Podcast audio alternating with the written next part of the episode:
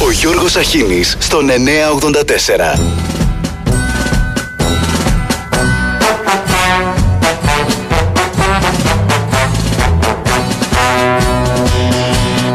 Μόλις προσγειωθούμε με το καλό, θα πάω στα δικαστήρια προκειμένου να μελετήσω τη δικογραφία για ό,τι νεότερο στοιχείο υπάρχει. Και να που χρησιμεύουν και σε κάτι τα γαλλικά που έχω σπουδάσει στο παρελθόν.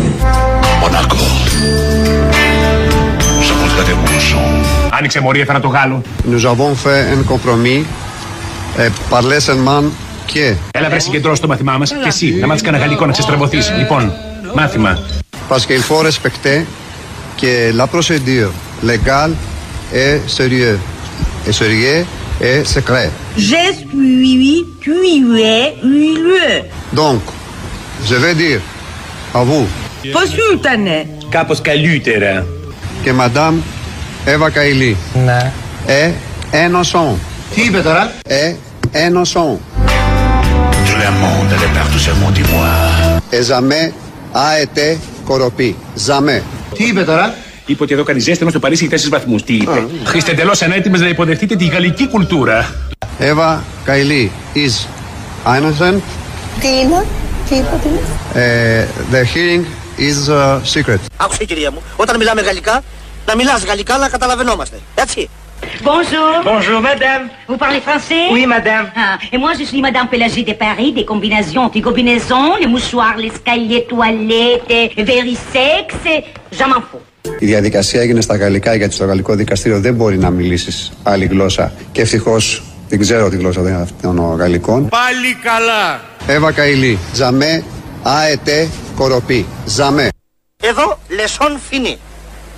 Το μάθημα τελείωσε.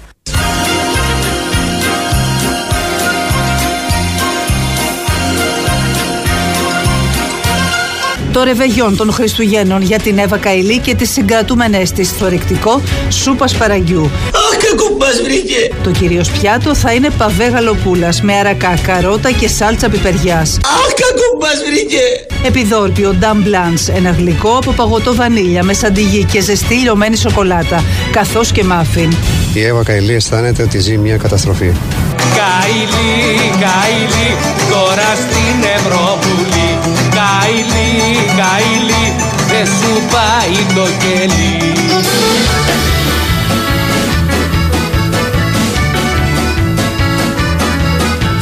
Η Γαλοπούλα είναι το μόνο που έχει πάρει λίγο. Έχει πάρει λίγο, έτσι. Γαλλιοπούλες! Καρολίνα, αγάπη μου, Καρολίνα, αγάπη μου. 9,99 βλέπουμε εδώ. Το κιλό η γαλοπούλα πόσο πάει; 8,5 κατοστάρικα. Αντί την πλακοκόρια από 3,99. Άσπρο γάλα πουλάκι καθαρό. Εδώ Φίλησε τον κυρία μου. Εδώ κοιτά. Κυρινό μπούτι με 3,99. Εδώ επαυτοφόρο. Έλατε τηλεόραση να δείτε. Ελάτε τηλεόραση. 3,5 ευρώ. Σπάλα χοιρινή. Κατσίκια νάξου 6,99. Εδώ, ενώπιον, ενώπιον. Εδώ κυρία μου. Φίλησε το κυρία μου. Χαλάλης. Όχι ψεύτιες. Αρνάκι γάλακτος 9 ευρώ. Είναι οι άνθρωποι. Τζάμπα να το δώσουνε. Σωστά το λέει. Ε; Έτσι. Ε, ε, μπλα, μπλα, ε; Έτσι. Ε, μπλα, μπλα, μπλα, με σοβαρό πράγμα. Μπούτια κοτόπουλο Στα μπουτια, στα μπουτια 2,99. Τίδος κοτόπουλο 5,49. Έχουμε και φιλέτα. Και φιλέτα. Τα ολόκληρη 3,99. Πάντα όλα. Το καλύτερο μας γάρι. Φίλησε τον κυρία μου. Εδώ κοιτά. 8,95 ο κοιμάς. Ω, μπο, ε? Εδώ επαυτοφόρο. Βρίσκω δύο πράγματα, ένα λεπτό. Αν ψάξεις, δεις εδώ. 7,40 ο κοιμάς εδώ. Πάμε λίγο παρακάτω. Παρακαλώ. Δεν έχει λεφτά ο κόσμος. Ο κόσμος ζητάω συγγνώμη, δεν είμαι βρωμόστομος, είναι ξεβράκωτος. Ω, μπο. Who wears boots and suit of red? Santa wears boots and suit of red. Who wears a long cap on his head? Santa wears a long cap on his head. Cap on head, suit of red. Special night, yeah, that's right. Must be Santa, must be Santa, must be Santa, Santa Claus. Δεν υπάρχει ασχολικέρδια. Όχι, το καλοκαίρι δεν Δεν πρέπει να υπάρχει. γίνει. Όχι, δεν υπάρχει ασχολικέρδια. Δεν είχε Ένα- ασχολικέρδια κάντε το λάθος. καλοκαίρι; Όχι, όχι. Αν είχαμε σκεφτεί νωρίτερα το μηχανισμό θα ήταν όλα πολύ καλύτερα. Έλα, δεν το πιστεύω. Έλα, δεν το πιστεύω. Αν είχαμε σκεφτεί νωρίτερα το μηχανισμό θα ήταν όλα πολύ καλύτερα. Και ο Φλέμινγκ αν είχε βρει την πενικυλίνη δύο αιώνες πριν θα είχαμε σωθεί χιλιάδες ζωές. Βρε πως αρέσει να φτιάχνεις παραμύθια με το τίποτα. Αντί να πούμε μπράβο στο Φλέμινγκ που βγήκε την Όχι, σας Πελικινή, λένε τι λέμε μπράβο. γιατί βγήκε ο Διόνυσης Σας- πριν. Ερεθρασίτης. Ερεθρασίτης. Φέτα, φέτα, φέτα, φέτα, φέτα, φέτα. Φέτα έχει φτάσει 15-16 ευρώ το κιλό. Θα Λέω- πας στο καλαθάκι σου Μα που δεν μ' γεννιά. αρέσει η φέτα από το καλάθι. Θα πας στο καλαθάκι σου που Μα γενιά. δεν τρώω τη φέτα από το καλάθι. Με το ζόρι, με το ζόρι. Ψώνει και δεν να φάω τη Δήμο, φέτα από το καλάθι. Εδώ υπάρχουν δύο δρόμοι στη ζωή. Ναι. Δυο πόρτες έχει η ζωή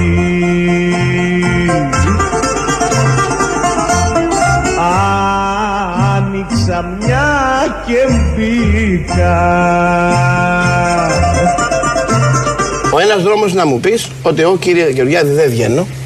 Έχω λίγα χρήματα, δεν βγαίνω. Αλήθεια και λόγω είναι τους αυτό. θερμούς θεωρούμε τη φέτα. Ναι. Έχουμε να εξοδούμε φέτα φτηνή με 9 ευρώ και θα πάω να φας φέτα. Με το ζόρι. Ο άλλος δρόμος να μου πεις Α, εμένα δεν μ' άρεσε αυτή η φέτα. Θέλω άλλη φέτα. Ε, άμα θέλεις άλλη φέτα, θα λεφτά να την πληρώσεις. Δίνετε μεταξύ όλα στη ζωή. Μην τα θέλετε όλα δικά σας, μην είμαστε και πλεονέκτης. Ή ότι παρακολουθούσα εγώ, παρακολουθούσα εγώ ή γνώριζα ότι παρακολουθεί το ο κύριος Φλόρος. Δεν τρέπεσε λίγο. Σύμφωνα με το δημοσίευμα της εφημερίδας Ντοκουμέντο, ο αρχηγός ΓΕΘΑ Κωνσταντίνος Φλόρος ήταν ο στόχος 519 σε της ΕΕΠ τουλάχιστον από το πρώτο τρίμηνο του 2022. Να πείτε λέει αν παρακολουθούσα λέει τον κύριο Χατζηδάκη και τον κύριο Φλόρο. Κοιτάξτε να δείτε. Όπως αναφέρεται, ο αρχηγός του στρατού ήταν υπό παρακολούθηση όχι για λόγους εθνικής ασφάλειας, αλλά για προμήθειες οπλικών συστημάτων καθώς και για αγορές ακινήτων. Δεν τρέπεσε λίγο. Η ντροπή δεν βλάπτει θα σας λέγαμε. Αν λοιπόν τώρα πάω με ένα κόμμα, Αν δεν γίνεις εσύ αλλαγή του προσδοκάσια, εγώ δεν μέχρι. κατέβω με ένα κόμμα κα- υποψήφια για κάτι, θα είναι σαν να λέω στον κόσμο ότι ξέρεις, εγώ τόσο καιρό τι έκανα, σου περνούσα αυτό που εγώ πίστευα. Εσύ νόμιζες ότι σου το έδινα αντικειμενικά, αλλά εγώ στην πραγματικότητα άνοιγα το δρόμο για να μπορέσω να το εξαργυρώσω επαγγελματικά κάποια στιγμή. Δεν θέλω να το κάνω. Ε, εγώ ευχαριστώ πάρα πολύ γιατί είναι τόσο τιμητική πρόταση να διαδώσω όπω την του ΣΥΡΙΖΑ και ελπίζω να φανώ εντάξει θα κάνω ό,τι μπορώ να δώσω έτσι στη ζωή. Εσύ νόμιζες ότι σου το έδινα αντικειμενικά, αλλά εγώ στην πραγματικότητα άνοιγα το δρόμο για να μπορέσω να το εξαργυρώσω επαγγελματικά κάποια στιγμή. Τι μεταγραφάρα ήταν αυτή που έ- έγινες; Και έρχονται κι άλλες. Must be Santa, must be Santa, must be Santa, Santa Claus. Η μισή Ελλάδα βύχει, η άλλη μισή έχει καταρροή. Συγγνώμη γιατί βήχω. Το κρύωμα απλό είναι. Ε, Όλοι έτσι λέμε. Αυτό είναι μια αλήθεια, ε, εύκολα ερμηνεύσιμο. Ο Παμπάρας! Τα δύο προηγούμενα χρόνια με την εκτεταμένη χρήση των μασκών, ε, των μέτρων κοινωνικής αποστασιοποίησης και των lockdowns, ουσιαστικώς δεν είχαμε τις κοινές ιώσεις που είχαμε κάθε χρόνο, δεν είχαμε γρήπη, δεν είχαμε τους υπόλοιπους ιούς. Κάτσε Βασίλη, τι να κάτσω να κάνω, να ακούσω το γελίο ποιητή φανφάρα; Κάτσε! Άρα δεν αποκτήσαμε ανοσία, μας βρίσκουν λοιπόν οι ευάλωτους και μας επιτίθενται. Να δεις που κάποτε θα μας πούνε και μαλάκες Είναι πάρα πολύ αναμενόμενο αυτό. Να δεις που κάποτε θα μας πούνε και χαζούς Αλλάζουμε εντελώς θέμα και κλίμα. Τα παραδοσιακά κάλαντα από μικρούς και μεγάλους τα έψελαν στον Πρωθυπουργό. Αυτό είναι εκλογικό αγάπη μου, είναι για τις εκλογές. Το food pass και τα τέτοια. Και γιατί το δίνει από τώρα. Που είναι το γιορτινό τραπέζι και το έδωσα από το Φεβρουάριο. Είναι τρίχες. Μετέφεραν παντού το χριστουγεννιάτικο πνεύμα. Το δελτίο σύντηση θα το πάρει και ο ίδιος ο Πρωθυπουργός. Μάλλον. Δεν, μου θυμίζουν δουλειές λαμογιών αυτά. Ναι. Δεν πιστεύετε δηλαδή ότι θα βοηθήσει στην αγορά; Τι να βοηθήσει, άμα εγώ ψωνίζω θέλω να φάω 600 το μήνα και μου δίνει με ένα 20 ευρώ, θα το κάνω τι; Διαχέοντας παντού το χριστουγεννιάτικο πνεύμα. Όσο βλέπουμε, εμείς να είμαστε συνταξιούχοι και παίρνουμε να πούμε τρίχες κατσαρές, θα μένουμε στις τρίχες. Θα κοιτάξουμε πώς να τις σώσουμε. Με τον Αλέξη Τσίπρα να δηλώνει ενθουσιασμένος από τα κάλαντα της. Την προηγούμενη φορά πάντως μας βγάζανε 10 μονάδες πίσω. Τώρα μας βγάζουν 5 μονάδες πίσω. Άρα εγώ περιμένω μεγάλη διαφορά. Πρώτη φορά ακούω τα κάλαντά σας. Γιορτινή ατμόσφαιρα και στον Περισσό. Με το Ρένιν και το Στάλιν θα είμαστε πάντα μαζί. Μόνιμο το ριζοσπάστη σε αγώνες στη Βουλή. Το κουκουέ, το κουκουέ, το κουκουέ, το κουκουέ είναι η λύση ελληνική λαέ. Το κουκουέ, το κουκουέ, το κουκουέ, το κουκουέ με σφυροθρέπανο τα γάρια και την κλέ. Κουκουέ. Καλές γιορτές. Αλλά Όχι, όχι, όχι, όχι, όχι, μην το πείτε. Αυτό θέλουν. Αυτοί είστε.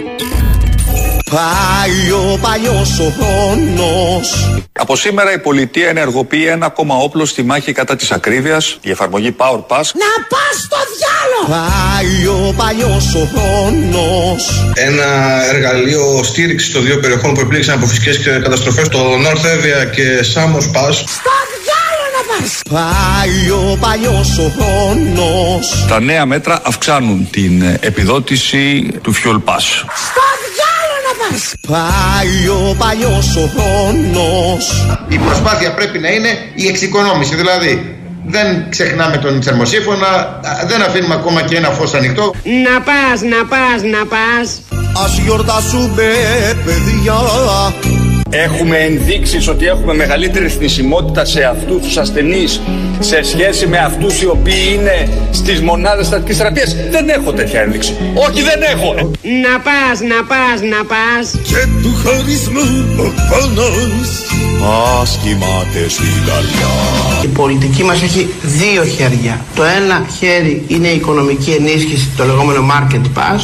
Στο διάλο να πας Για ρε χρόνε, φύγε τώρα μωρή. Ήρθε κρίση ενέργεια στον πλανήτη. Μα τι κάνουμε. Θα πάμε να, να πλακώσουμε στο ξύλο τον Πούτιν. Πάει δική σου η σειρά Ήρθε ο νέος με τα δώρα Το 2023 θα είναι δύσκολο έτος. Προβλέπουμε μεγάλη πτώση των ρυθμών οικονομικής ανάπτυξης. Η Ελλάδα ακόμα οι προβλέψεις μας είναι ότι ο ρυθμός οικονομικής ανάπτυξης θα είναι θετικός, θα είναι 1,5% όταν στην Ευρώπη περίπου θα είναι, θα είναι μηδενικός. Καλή χρονιά, καλή χρονιά Χαρούμενη χρυσή πρωτοχρονιά Βέβαια προβλέπουμε ανάκαμψη μετά το τέλος του 23, δηλαδή 24, 25, 26. Χρόνια πολλά, σας εύχομαι αγάπη, ειρήνη, ευτυχία και να προσέχετε τους εαυτούς σας Καλή χρονιά, καλή χρονιά Χαρούμενη χρυσή πρωτοχρονιά Καλημέρα, καλημέρα. Είναι Πέμπτη, έχει 29 ο μήνας. Δεν μπορώ να τα μαζέψουμε τα γέλια σήμερα. Ήταν η τελευταία εισαγωγή του 2022 από τον Παντελή Μπότσι. Και ένα γρήγορο flashback, μια ανασκόπηση χρονιάς με άλλη ματιά. Πατώντας τα τελευταία της τελευταίας, ε, του τελευταίου δεκαπενθημέρου, αλλά είναι σαν να είδατε όλη τη χρονιά να περνάει μπροστά σας φωτογραφικά ηχητικά πάντα από την καταπληκτική εισαγωγή για μια φορά ακόμη του Παντελή του Μπότσι. Άρα σήμερα είναι και η τελευταία, διότι αύριο έχει πρωτοχρονιάτικο παραμύθι εκεί στις 10 και 4. Καλημέρα στο φίλο μου τον Νίκο τον Πολυχρονίδη στη Γερμανία, θα τα πω ιδιαιτέρως, διότι έστειλε και καταπληκτικό έμετρο. Μάζεψαν οι κατσαπλιάδες βλάκες χειροκροτητάδες το σανό να τους ταΐζουν και αυτοί να τους ψηφίζουν. Μπρε βελάξτε ψηφοφόροι μες στις πόλεις και στα όρη. Έχουμε σανό για όλους και για πάρτι σας διαβόλους. Και πετάγει το γαλλικό παρότι στη Γερμανία ο κύριος Νίκος. Bonjour, 29 Δεκάτου 2022. Ολοσχερό ηλίθιο και ανεγκέφαλο θύμα, λέει ο κύριος Νίκος, θα ξυπνήσει ποτέ ρε. Ο Σανός έχει 0,34 λεπτά το κιλό. Με 22 ευρώ το μήνα σας εξασφαλίζω πάνω από 2 κιλά Σανό την ημέρα. Καλημέρα και καλή χρονιά, κύριε Νίκο. Καλημέρα, λέει και ο Γιάννης από τη Ρόδο. Παντελή, περίμενα με αγωνία, αν και ήμουν σίγουρος ότι θα καταπλήξεις το κοινό σου. Η Ανδρομάχη, καλημέρα, λέει το 22 περνάει στην ιστορία, όμως η ιστορία δεν είναι ένα παρελθοντικό ακίνητο κοιμήλιο βαλμένο σε μια προθήκη σε κάποιο μουσείο αιωνιότητας. Είναι το ζωντανό και ακίνητο γίγνεσθε της ανθρωπότητας και ως γίγνεσθε έχει συνέχεια και ζωτική συνέπεια στο χρόνο. Η σημερινή μέρα αποτελεί κομμάτι της ιστορίας το αύριο και έτσι θα είναι πάντα όσο ο ευεργέτης ήλιος θα περιδιαβαίνει κυκλικά τον πλανήτη. Α δώσουμε στο χρόνο την αδιάκοπη συνέχεια του και ας συνειδητοποιήσουμε ότι η ιστορία εκτιλήσεται και εξιλίσσεται, είναι γερουνδιακή μορφής, έχει ένα ING το ρήμα της, κάθε δευτερόλεπτο στο δίκτυο ρολογιού είναι και ένα πίξελ στο κάδρο. Συμμετέχοντας στην ιστορία, καλημέρα σε όλους. Ο Στέφανος λέει όσον αφορά το ηχητικό του Παντελή, τέτοιος αγώνας για την εμπέδεση δημοκρατίας δεν μα τα ξανά γίνε παγκοσμίως, βόγγιξαν οι αγωνιστές. Ε, ο Γιάννης λέει: Μα μας λείπει λίγο μαλλί, ένα τρίχες πας παρακαλώ. Ακούγοντας την εισαγωγή. Ο Γιάννης ο άλλος από την Αθήνα, καλημέρα, χρόνια πολλά. Καλή χρονιά σε όλη την παρέα. Παντελή για μια ακόμη φορά μας δημιούργησες μια πάρα πολύ καλή εισαγωγή. Καλή χρονιά σε όλο τον κόσμο, λέει ο Λεωνίδας από τα Γιάννητσά. Και εμείς αντευχόμαστε, Λεωνίδα.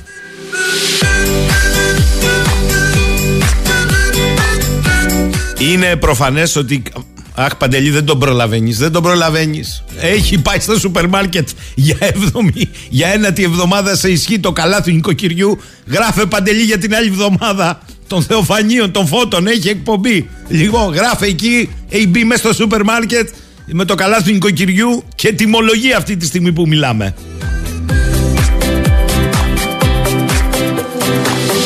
Εντάξει, ένας είναι.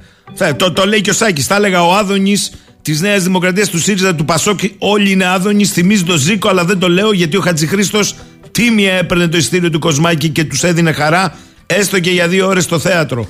Ο Άδωνης δίνει δυστυχία στον Κοσμάκη και υπερκέρδη στην ολιγαρχία και νιώθηκε περηφάνεια ότι επιμερών του οι ολιγάρχες με το λαδεμπόριο πήραν και τα δόντια των ανθρώπων. Έτσι δηλώνει, έτσι είναι ο καπιταλισμός για τους ηλίθιους. Έτσι λέει να τους χαίρονται όσοι θα πάνε να ξαναψηφίσουν την ολιγαρχία λαών και εθνών. Μανιφέστο Σάκης. Ο Νίκος, ο άλλος ο Νίκος τώρα λέει καλημέρα στο συνονόματο από τη Γερμανία. Συνυπογράφω ό,τι σας έστειλε και παυξάνω. Επιτέλους και ένας λογικός συνάνθρωπος. Παιδιά, συνυπογράφουμε, ξεσυνυπογράφουμε το φαινόμενο του μηθριδατισμού της ελληνικής κοινωνίας ωφελεί πάντα τους κρατούντες ασχέτως αν οδηγεί τη χώρα στον κρεμό. Επίσης, πρέπει να σας πω ότι χθες η Le Soir έβγαλε νέες λεπτομέρειες για το Κατάρ που είναι και λίγο Μαρόκο Gate και Ιτάλια και Καϊλή Gate. Με τροχήλατες βαλίτσες μετέφεραν τα χρήματα οι ύποπτοι για το σκάνδαλο Κατάρ Gate. Αυτό λέει η Le Soir και αντιγράψαν και άλλες εφημερίδες. Τροχήλατες βαλίτσες. Σας λέει κάτι αυτή η λέξη, την έχουμε ξαναδεί πουθενά. Σπάω το κεφάλι μου από χθες. Α, σε ένα εγχώριο σκάνδαλο που οι κυβερνώντε το βάφτισαν σκευωρία. Το θυμάστε; Πάλι τροχύλατες ήταν και εκεί. Είναι της μοδός φαίνεται τα μπικικίνια στο λάδωμα να είναι με τροχύλατες. Δεν εξηγείται αλλιώς, δεν εξηγείται, πιστέψτε με. Καλά ε, αναρωτιόταν και ο Αρκάς ε, στη γελιογραφία του. Δεν ξέρω ποια είναι η μεγαλύτερη λίγη κατάδια να μην παρετείται κανείς όταν προσβάλλονται αρχές θεσμοί και δημοκρατικά και εκτιμένα ή να παρετείται όταν προσβάλλονται ποδοσφαιρικές ομάδες. Φοβερό το ερώτημα φιλοσοφικού χαρακτήρα του Αρκά. Διότι η χώρα πάει στο γκρεμό και οι συνυπεύθυνοι είναι πολλοί και σαν που λέει ο κύριος Νίκος από τη Γερμανία, ο Πολυχρονίδης και κουτόχορτο. Αλλά πρόκειται για ένα φαινόμενο γενικού απόλυτου μηθριδατισμού. Διότι οι θεσμοί έχουν ευτελιστεί, κράτος δικαίου αφήστε, έχεις όμως πολλούς να ψελίζουν επιχειρήματα βλακώδη έτσι όπως διοχετεύονται για χάρη της επικοινωνίας. Έχει γεμίσει το πολιτικό σκηνικό ψεύδι, αλαζονία, αντιπερισπασμούς, κινδυνολογία, και στο βάθος η λαιλασία μιας κοινωνίας ψεκασμένης που ψάχνει κάθε βράδυ κάτω από τα κρεβάτια της μήπως έχει κρυφτεί κανένας περίεργος. Αυτό συμβαίνει και αυτό είναι φαινόμενο μηθριδατισμού αρέσει δεν αρέσει. Διότι ο μηθριδατισμός έχει επηρεάσει και εκείνους τους οποίους ήλπιζαν ορισμένοι ότι θα σηκώσουν ανάστημα. Μηθριδατισμό, ε, η μία αντίδραση των ανθρώπων σε επικίνδυνες καταστάσεις που ξέρουν ότι είναι καταστροφικές, αλλά τις αποδέχονται. Ρωτάει εδώ κάποιος, έχει δικαίωμα να εμπλακεί στα κομματικά ένας δημοσιογράφος πρώτου βεληνικούς όπως η Πόπη Τσαπανίδου; Ε, τη βάλαμε στην εισαγωγή, την πρόλαβε ο Παντελής. Παιδιά, ακούστε, όπως ο γιατρός, ο δικηγόρος, ο έμπορος, ο αγρότης, ο εργάτης, έτσι σιγά μην τον δείτε, έτσι και ο δημοσιογράφος κανένα κουκουέ και αν μπορεί να πολιτευτεί. Υπάρχει όμως μια λεπτή διαφορά. Κάθε πολίτης με οποιοδήποτε επάγγελμα δικαιούται να μπει στον πολιτικό στίβο.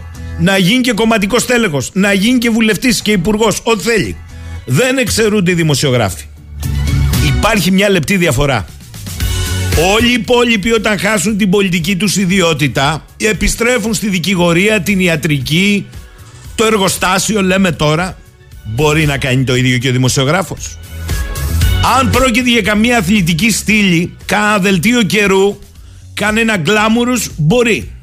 Αλλά αν εκφωνεί κεντρικά δελτία με πολιτικές ειδήσεις ή παίρνει συνεντεύξεις από πολιτικούς, κάνει σχόλια ή γράφει άρθρα για όλα αυτά,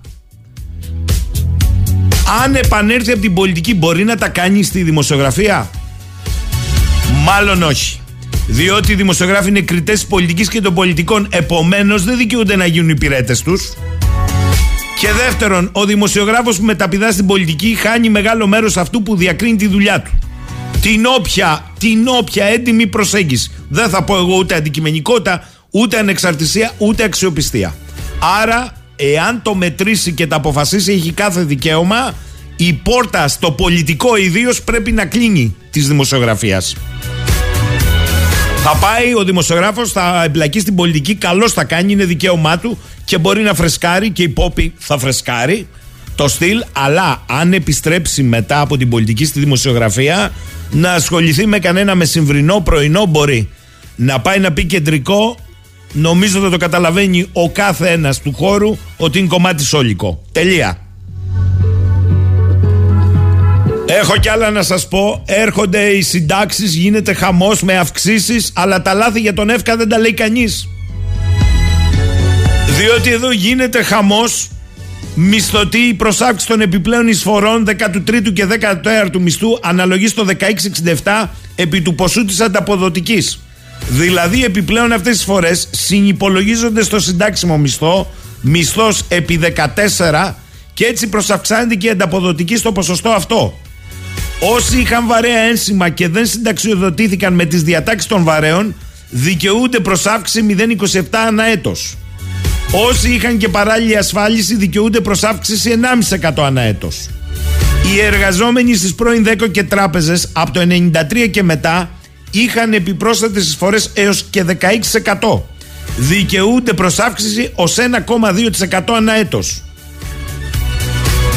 Εάν τα βάλετε κάτω θα δείτε τρελά πράγματα. Μισθωτός με 35 έτη βαρέα ανθυγινά ένσημα και συντάξιμο μισθό 2.000 ευρώ, ως νέος συνταξιούχος δικαιούται και λαμβάνει προσάυξηση 189 ευρώ. Αν ήταν παλιός, με τον επανυπολογισμό του έβγαλαν 130 ευρώ. Χάνει δηλαδή 59 ευρώ. Ο παλιός. Μισθωτός με 30 έτη παράλληλης ασφάλισης και συντάξιμο μισθό 1500 ευρώ. Ω νέος συνταξιούχος δικαιούται και λαμβάνει προσάυξη 675 ευρώ. Ω παλιός του την επανυπολόγισαν ως δεύτερη σύνταξη με διαφορετικό συντελεστή και του έβγαλαν 395 ευρώ. Χάνει 280. Τι δεν καταλαβαίνετε από εκεί και κάτω, να πω κι άλλα. Μισθωτός με 35 έτη και συντάξιμο μισθό 2.400 ευρώ. Ως νέος συνταξιούχος δικαιούται και λαμβάνει προφόρου 1.429 και καθαρά 1.303. Αν ήταν παλιός είχε αρχικό ποσό 1.680 και λάμβανε προφόρου 1.281. Με τον επανυπολογισμό του έβγαλαν σύνταξη 1.279 ευρώ. Με την αύξηση στον πρώτο διαμορφώνεται στα 1.448 ευρώ ενώ στο δεύτερο στα 1296. Χάνει 152. Εντάξει. Επειδή μου γράφετε και μου ξαναγράφετε, γι' αυτό σας τα διαβάσαμε, ρωτήσαμε.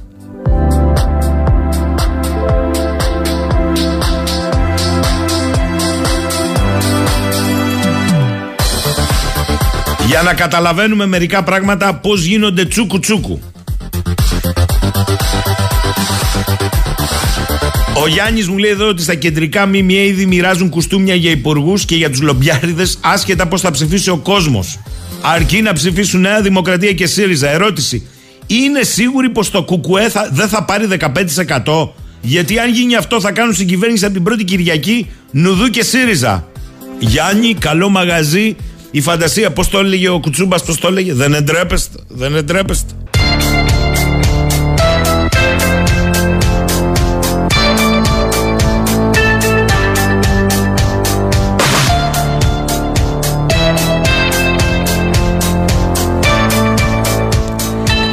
Λοιπόν, και με αφορμή το Qatar Gate, είπαμε ότι είχε ανοίξει και μια ιστορία για απόμαχους, συνταξιούχους, ανώτερους αξιωματικούς, οι οποίοι βρήκαν δεύτερη δουλειά στο Κατάρ. Ο κύριος Γιώργος Νταβρής, ο οποίος στο παρελθόν ήταν και βουλευτής, αλλά η βασική του ιδιότητα ήταν αντιπτέραρχος σε αποστρατεία και υπαρχηγός ΑΤΑ. Θυμάστε, είχαμε μιλήσει μαζί του με αφορμή τη δολοφονία στον αέρα του Ηλιάκη, του πιλότου. Λοιπόν, απευθύνει ένα ερώτημα, δημόσια. Η ΜΙΤ ξέρει ότι ο πρώην αρχηγός ΓΕΑ, ο Έλληνας, ο Βαΐτσης, δουλεύει ως στρατιωτικός σύμβουλος στο Κατάρ και δεν ανησυχεί. Αξιότιμε κύριε Πρωθυπουργέ, αξιότιμε κύριε Τσίπρα, αξιότιμοι κύριοι βουλευτές, αξιότιμοι συνάδελφοι εννοεί της πολεμικής αεροπορίας. Είναι συμβατό με την ιδιότητα του επίτιμου αρχηγού ΓΕΑ η προσφορά γεωστρατηγικών στρατιωτικών συμβουλών ή εν γέννη αμυντικών υπηρεσιών στον πιο πιστό και ελεγχόμενο από αυτήν σύμμαχο της Τουρκίας, το Κατάρ; Ρωτάω απλά γιατί αν αυτό είναι φυσιολογικό και επιτρεπτό, τότε λογικά θα πρέπει να μπορεί και άλλος επίτιμος αρχηγός στο μέλλον να πάει για παρόμοια δουλειά και στον Ερντογάν στην Τουρκία, πέραν τον ανωτέρω. Εκτιμώ ότι το θέμα αυτό είναι πολύ μα πολύ σοβαρό και ο Υπουργός Άμυνας θα πρέπει να πάρει θέση. Εκτός βέβαια κι αν ο εν λόγω επίτιμος Αγέα έκανε εμπορικές ή καλλιτεχνικές δουλειές στο Κατάρ που δεν μία σχέση έχουν με την προηγούμενη ιδιότητά του και που αν αυτό συμβαίνει τότε θα πρέπει να μας το πει δημόσια με δήλωσή του. Και εμείς όλοι μαζί να τους ζητήσουμε δημόσια πολλές μα πάρα πολλές συγγνώμες. Εύχομαι και ελπίζω να συμβαίνει το δεύτερο, ο πρώην αρχηγός ΓΕΑ, δηλαδή να ασχολείται με καλλιτεχνικές ή άλλες δραστηριότητες. Ε, η- είναι, ή να είναι σε ειδική αποστολή τύπου Σουρανή που τότε βέβαια προκύπτει θέμα κρυφής ατζέντας με την Τουρκία. Σοβαρό αυτό που λέει και δεν το λέει ένα τυχαίο πρόσωπο.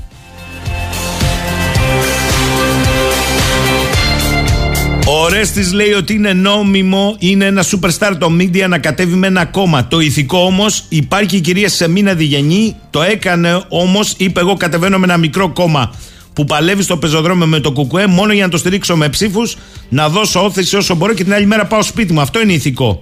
Γιατί η κυρία Διγενή, αν πήρε 100.000 σταυρούς με το Κουκουέ, μετά άλλα κόμματα θα έπαιρνε 1,5 εκατομμύριο. Υπουργείο και πρόεδρος Δημοκρατίας αύριο. Μη σου πω και πρόεδρος της Ευρωπαϊκής Ένωσης. Εδώ γίνει καλή αντιπρόεδρος. Εντάξει, Ορέστη. Αλλά είναι δικαίωμα του κάθε πολίτη. Δηλαδή το άλλο που, που ο δημοσιογράφος καλεί τον X πολιτικό και του λέει: Μου είχες πει να κατέβω σε όποια θέση θέλω, αλλά εγώ θα μείνω εδώ γιατί μου είπες ότι είμαι πιο χρήσιμο. Και μετά του κάνει συνέντευξη. Είναι, φε, είναι fair. Για πες μας, κάθε Σάββατο τον ακούς.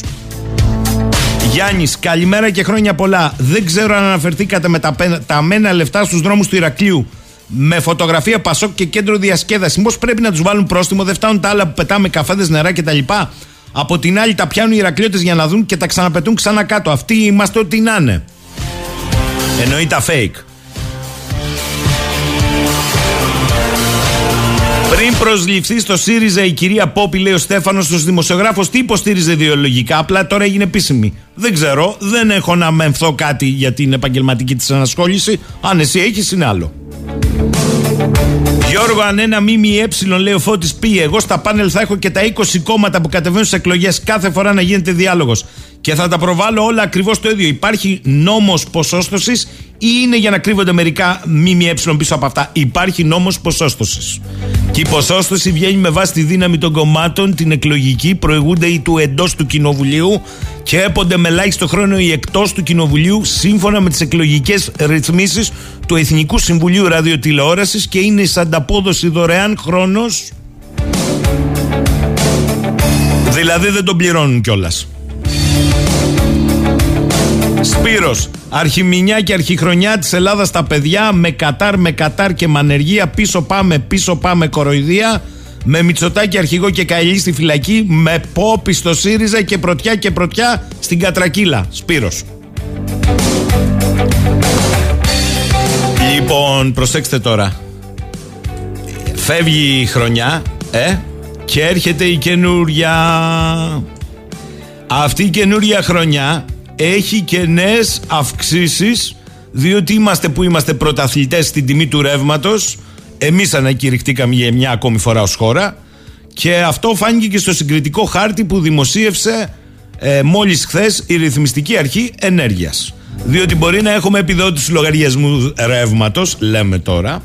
Ωστόσο, αυτό δεν σημαίνει ότι οι καταναλωτές γλιτώνουν τα ποσά αυτά, καθώς έτσι επί της ουσίας επιβαρύνεται ο προπολογισμό, το έχουμε ξαναπεί, ενώ οι εταιρείες πάροχοι εισπράττουν κανονικά τα ποσά που ζητούν. Χθες στην Αθήνα, στο Αττικό Λεκανοπέδιο, είχε πολύ, ωραίο, πολύ ωραία διακοπή ρεύματος. Κατά τα άλλα, τη ΔΕΗ και τους υπόλοιπους μάραναν οι επενδύσεις στα Βαλκάνια που ετοιμάζονται να κάνουν με τα υπερκέρδη. Ακούω κάτι Ρουμανίες και Βουλγαρίες. Σύμφωνα λοιπόν με τη ΡΑΕ, χθες η τιμή του ρεύματος στην Ελλάδα άγγιξε τα 239,10 ευρώ ανά μεγαβατόρα.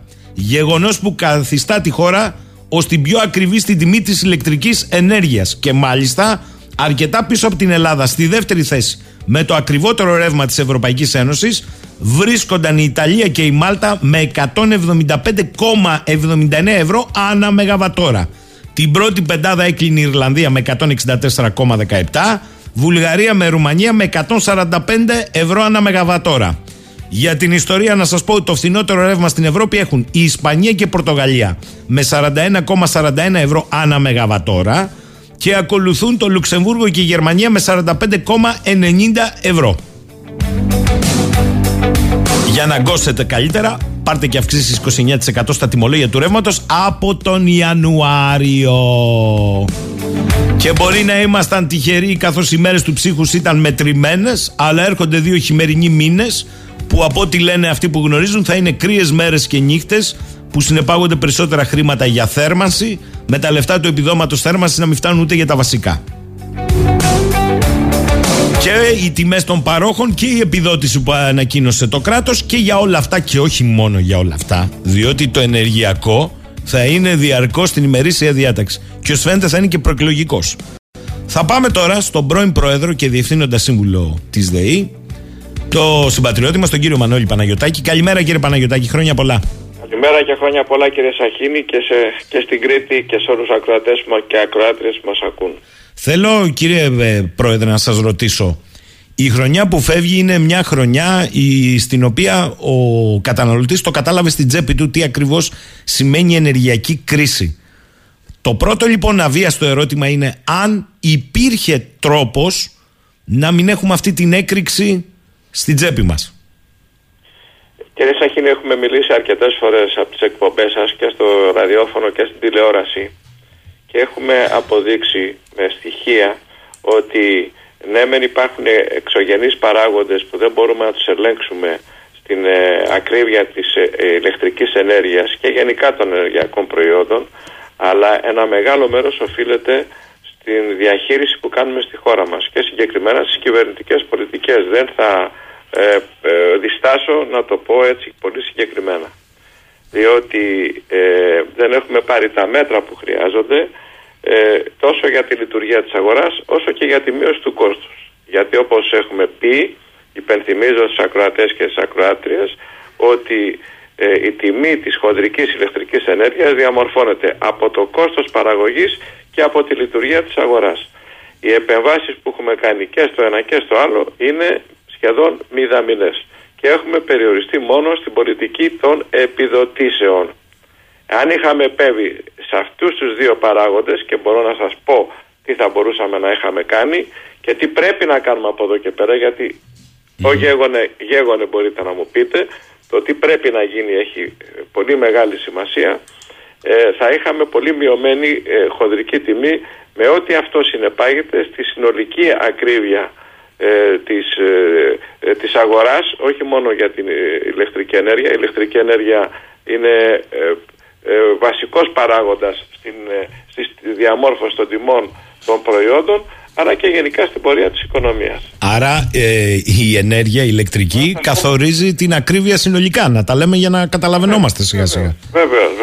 Μάλιστα. Τώρα κύριε Παναγιωτάκη, για πείτε μου τι θα έπρεπε να έχει γίνει σε αυτά τα δύο πεδία αρχικώς και μετά θα πάμε στο τι κάτι γνώμη σας μπορεί να γίνει. Τι θα έπρεπε πρακτικά; Καταρχάς δώσατε κάποια στοιχεία ναι. Ε, ε, επιτρέψτε να σας πω το πιο επίκαιρο, το σημερινό. Α, ακόμα σήμερα, καλύτερα. Σήμερα η Ελλάδα είναι πάλι πρωταθλήτρια και μάλιστα με πολύ μεγάλη διαφορά. Το δεύτερο τον έχουμε αφήσει πολύ πίσω.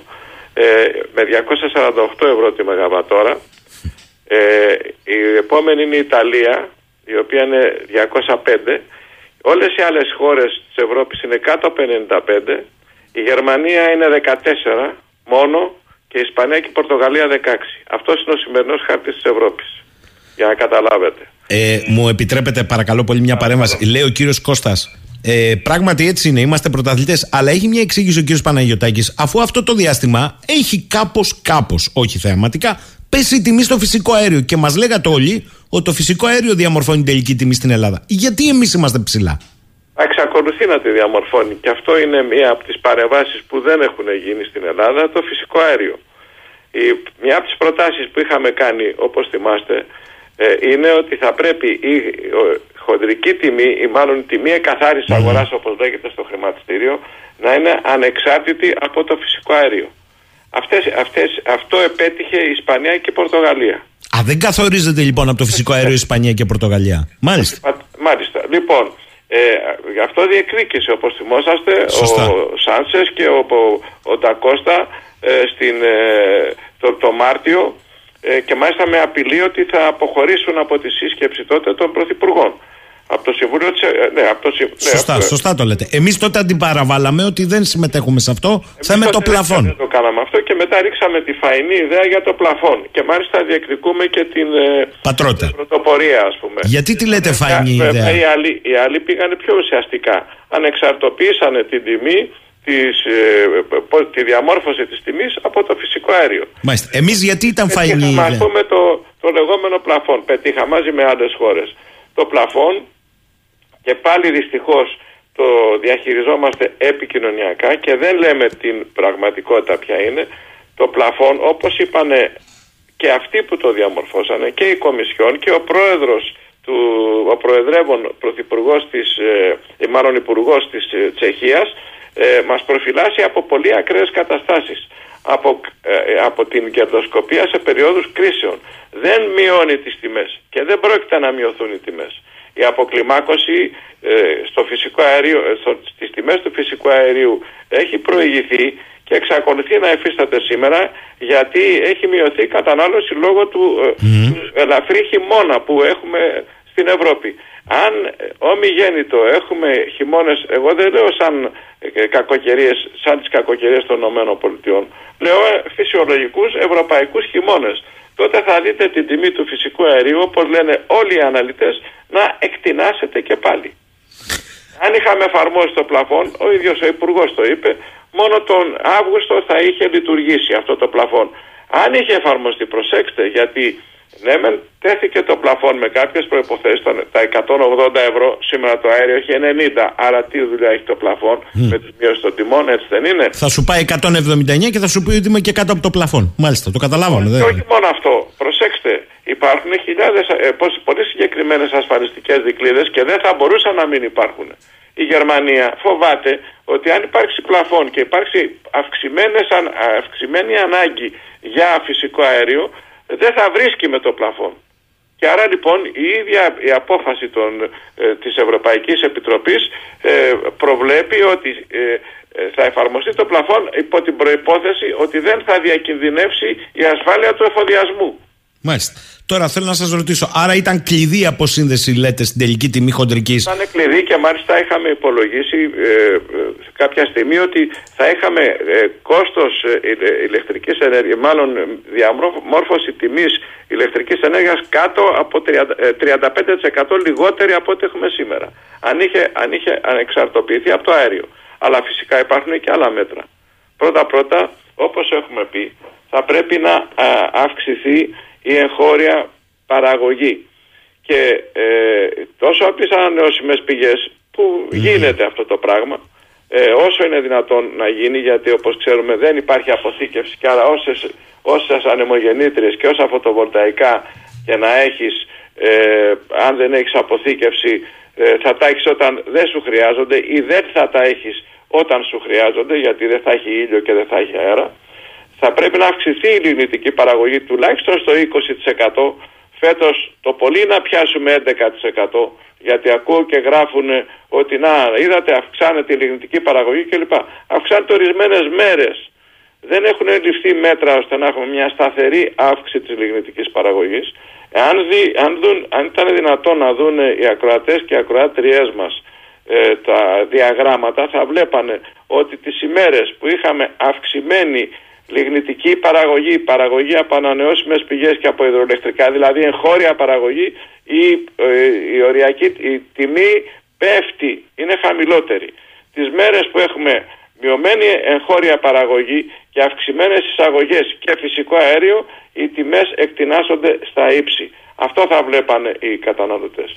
Ρωτάει... Μπορούσαμε να είχαμε κάνει παρεμβάσεις για τη μείωση του λιγνητικού κόστους, του κόστους παραγωγής Ναι, ναι. από λιγνίτη από τη ΔΕΗ, να σταματήσουν δυστυχώς, θα πω την έκφραση, σπατάλες που γίνονται σήμερα και ε, προχειρότητες, να, να, να, να, Όχι, να- δεν είναι σπατάλες. Είναι bonus στα Golden- Golden Boys, είναι εξαγωγή ε, στα Σκόπια, είναι επενδυτικός επιρετός στα Βαλκάνια, αλλά στην Ελλάδα ο μήνας έχει 29. Ε, τον, πυρετό, τον πυρετό το βλέπω περισσότερο στα ε, πο- τον βλέπω περισσότερο στο, στο επικοινωνιακό κομμάτι ε, ουσία δεν έχω δει ακόμα και, θα, και το λέω ευθέως, αν και κάποια στιγμή μπορεί να το συζητήσουμε πολύ συγκεκριμένα το θέμα ε, της ΔΕΗ είναι ιδιαίτερα ενδιαφέρον γιατί είναι το κλειδί για την ε, αγορά ηλεκτρικής ενέργειας, για το κόστος και εν πάση περιπτώσει για την πορεία της οικονομίας της χώρας και για, τη, και για την Έχετε πει, κοινωνία. κύριε Παναγιωτάκη, στο παρελθόν ότι αν από τη ΔΕΗ κρατήσω το ΔΕΛΤΑ το κεφαλαίο, που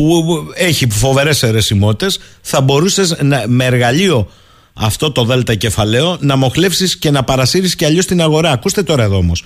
Λέει, λέει ο φίλος μου ο Κούλης από Θεσσαλονίκη, καλημέρα στον κύριο Παναγιωτάκη. Αφού δεν άλλαξε ο υπολογισμός τιμής του ρεύματος στη χοντρική, που καθορίζεται με γνώμονα και το φυσικό αέριο, αυτό σημαίνει, κύριε Παναγιωτάκη, ρωτά, ότι κάποιες χροκερδούν ασύστολα και ποιοι είναι αυτοί; Βεβαίως ασκροκερδούν. Υπάρχει αυτό το πράγμα. Ε, Δυστυχώς πρώτη το, το χορό τον σέρνει η ΔΕΗ.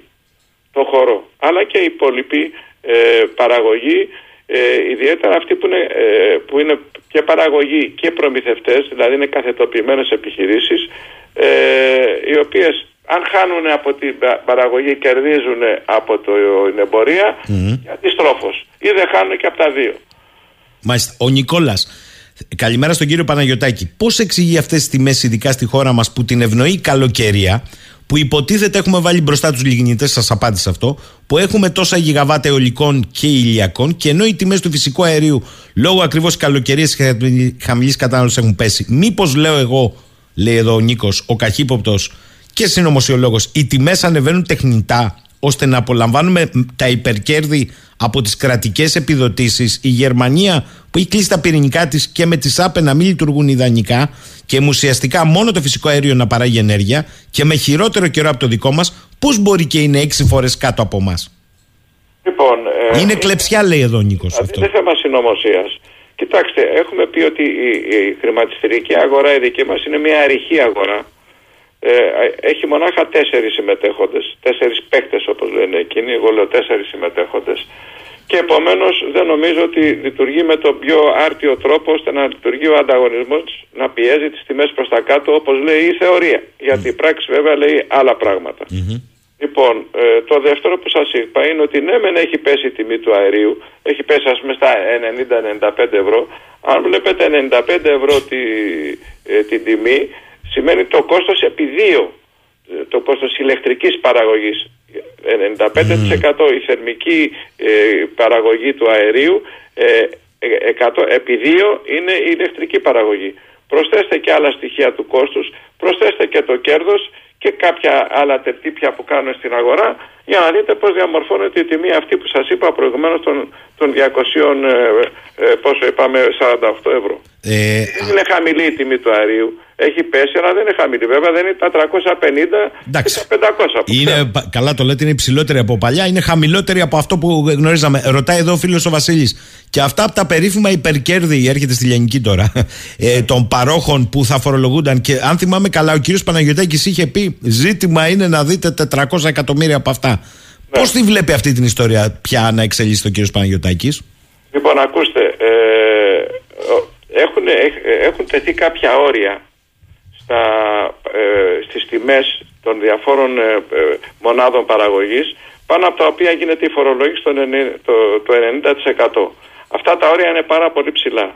Ας πούμε για τους λιγνίτες είναι ε, γύρω στα 190 ευρώ όταν η λιγνητική παραγωγή δεν πρέπει να ε, ε, έχει κόστος παραπάνω από 140. Για τα υδροελεκτρικά είναι 112 ευρώ όταν τα υδροελεκτρικά κοστίζουν ελάχιστα 10-15 ευρώ, παραπάνω δεν κοστίζουν. Λοιπόν, ε, και για- αντίστοιχα είναι για το αέριο. Λοιπόν, καταλαβαίνετε ότι αυτά τα περιθώρια είναι κέρδη τα οποία βγάζει, βγάζουν η συγκεκριμένη παραγωγή και εν προκειμένου κυρίως η ΔΕΗ. Ε, αυτό είναι το ένα.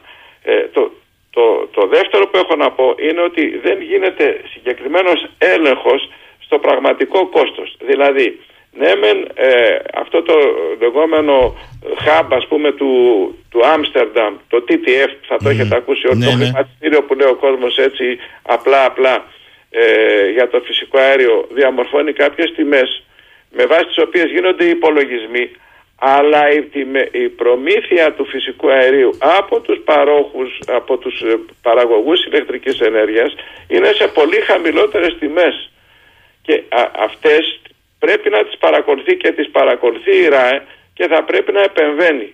Όπως έχουμε πει, δεν θέλουμε να, καταστραφούν, να καταστραφεί κανείς παραγωγός, καμία επιχείρηση, αλλά να βγάζει ένα εύλογο κέρδος. Άρα λέτε η παρέμβαση Πρέπει πρέπει. το κόστος αναμονάδα να Μάλιστα. του δίνει ένα 10%, 15% να συμφωνήσουμε εν πάση περιπτώσει σε κάτι και από εκεί και πάνω να φορολογείται.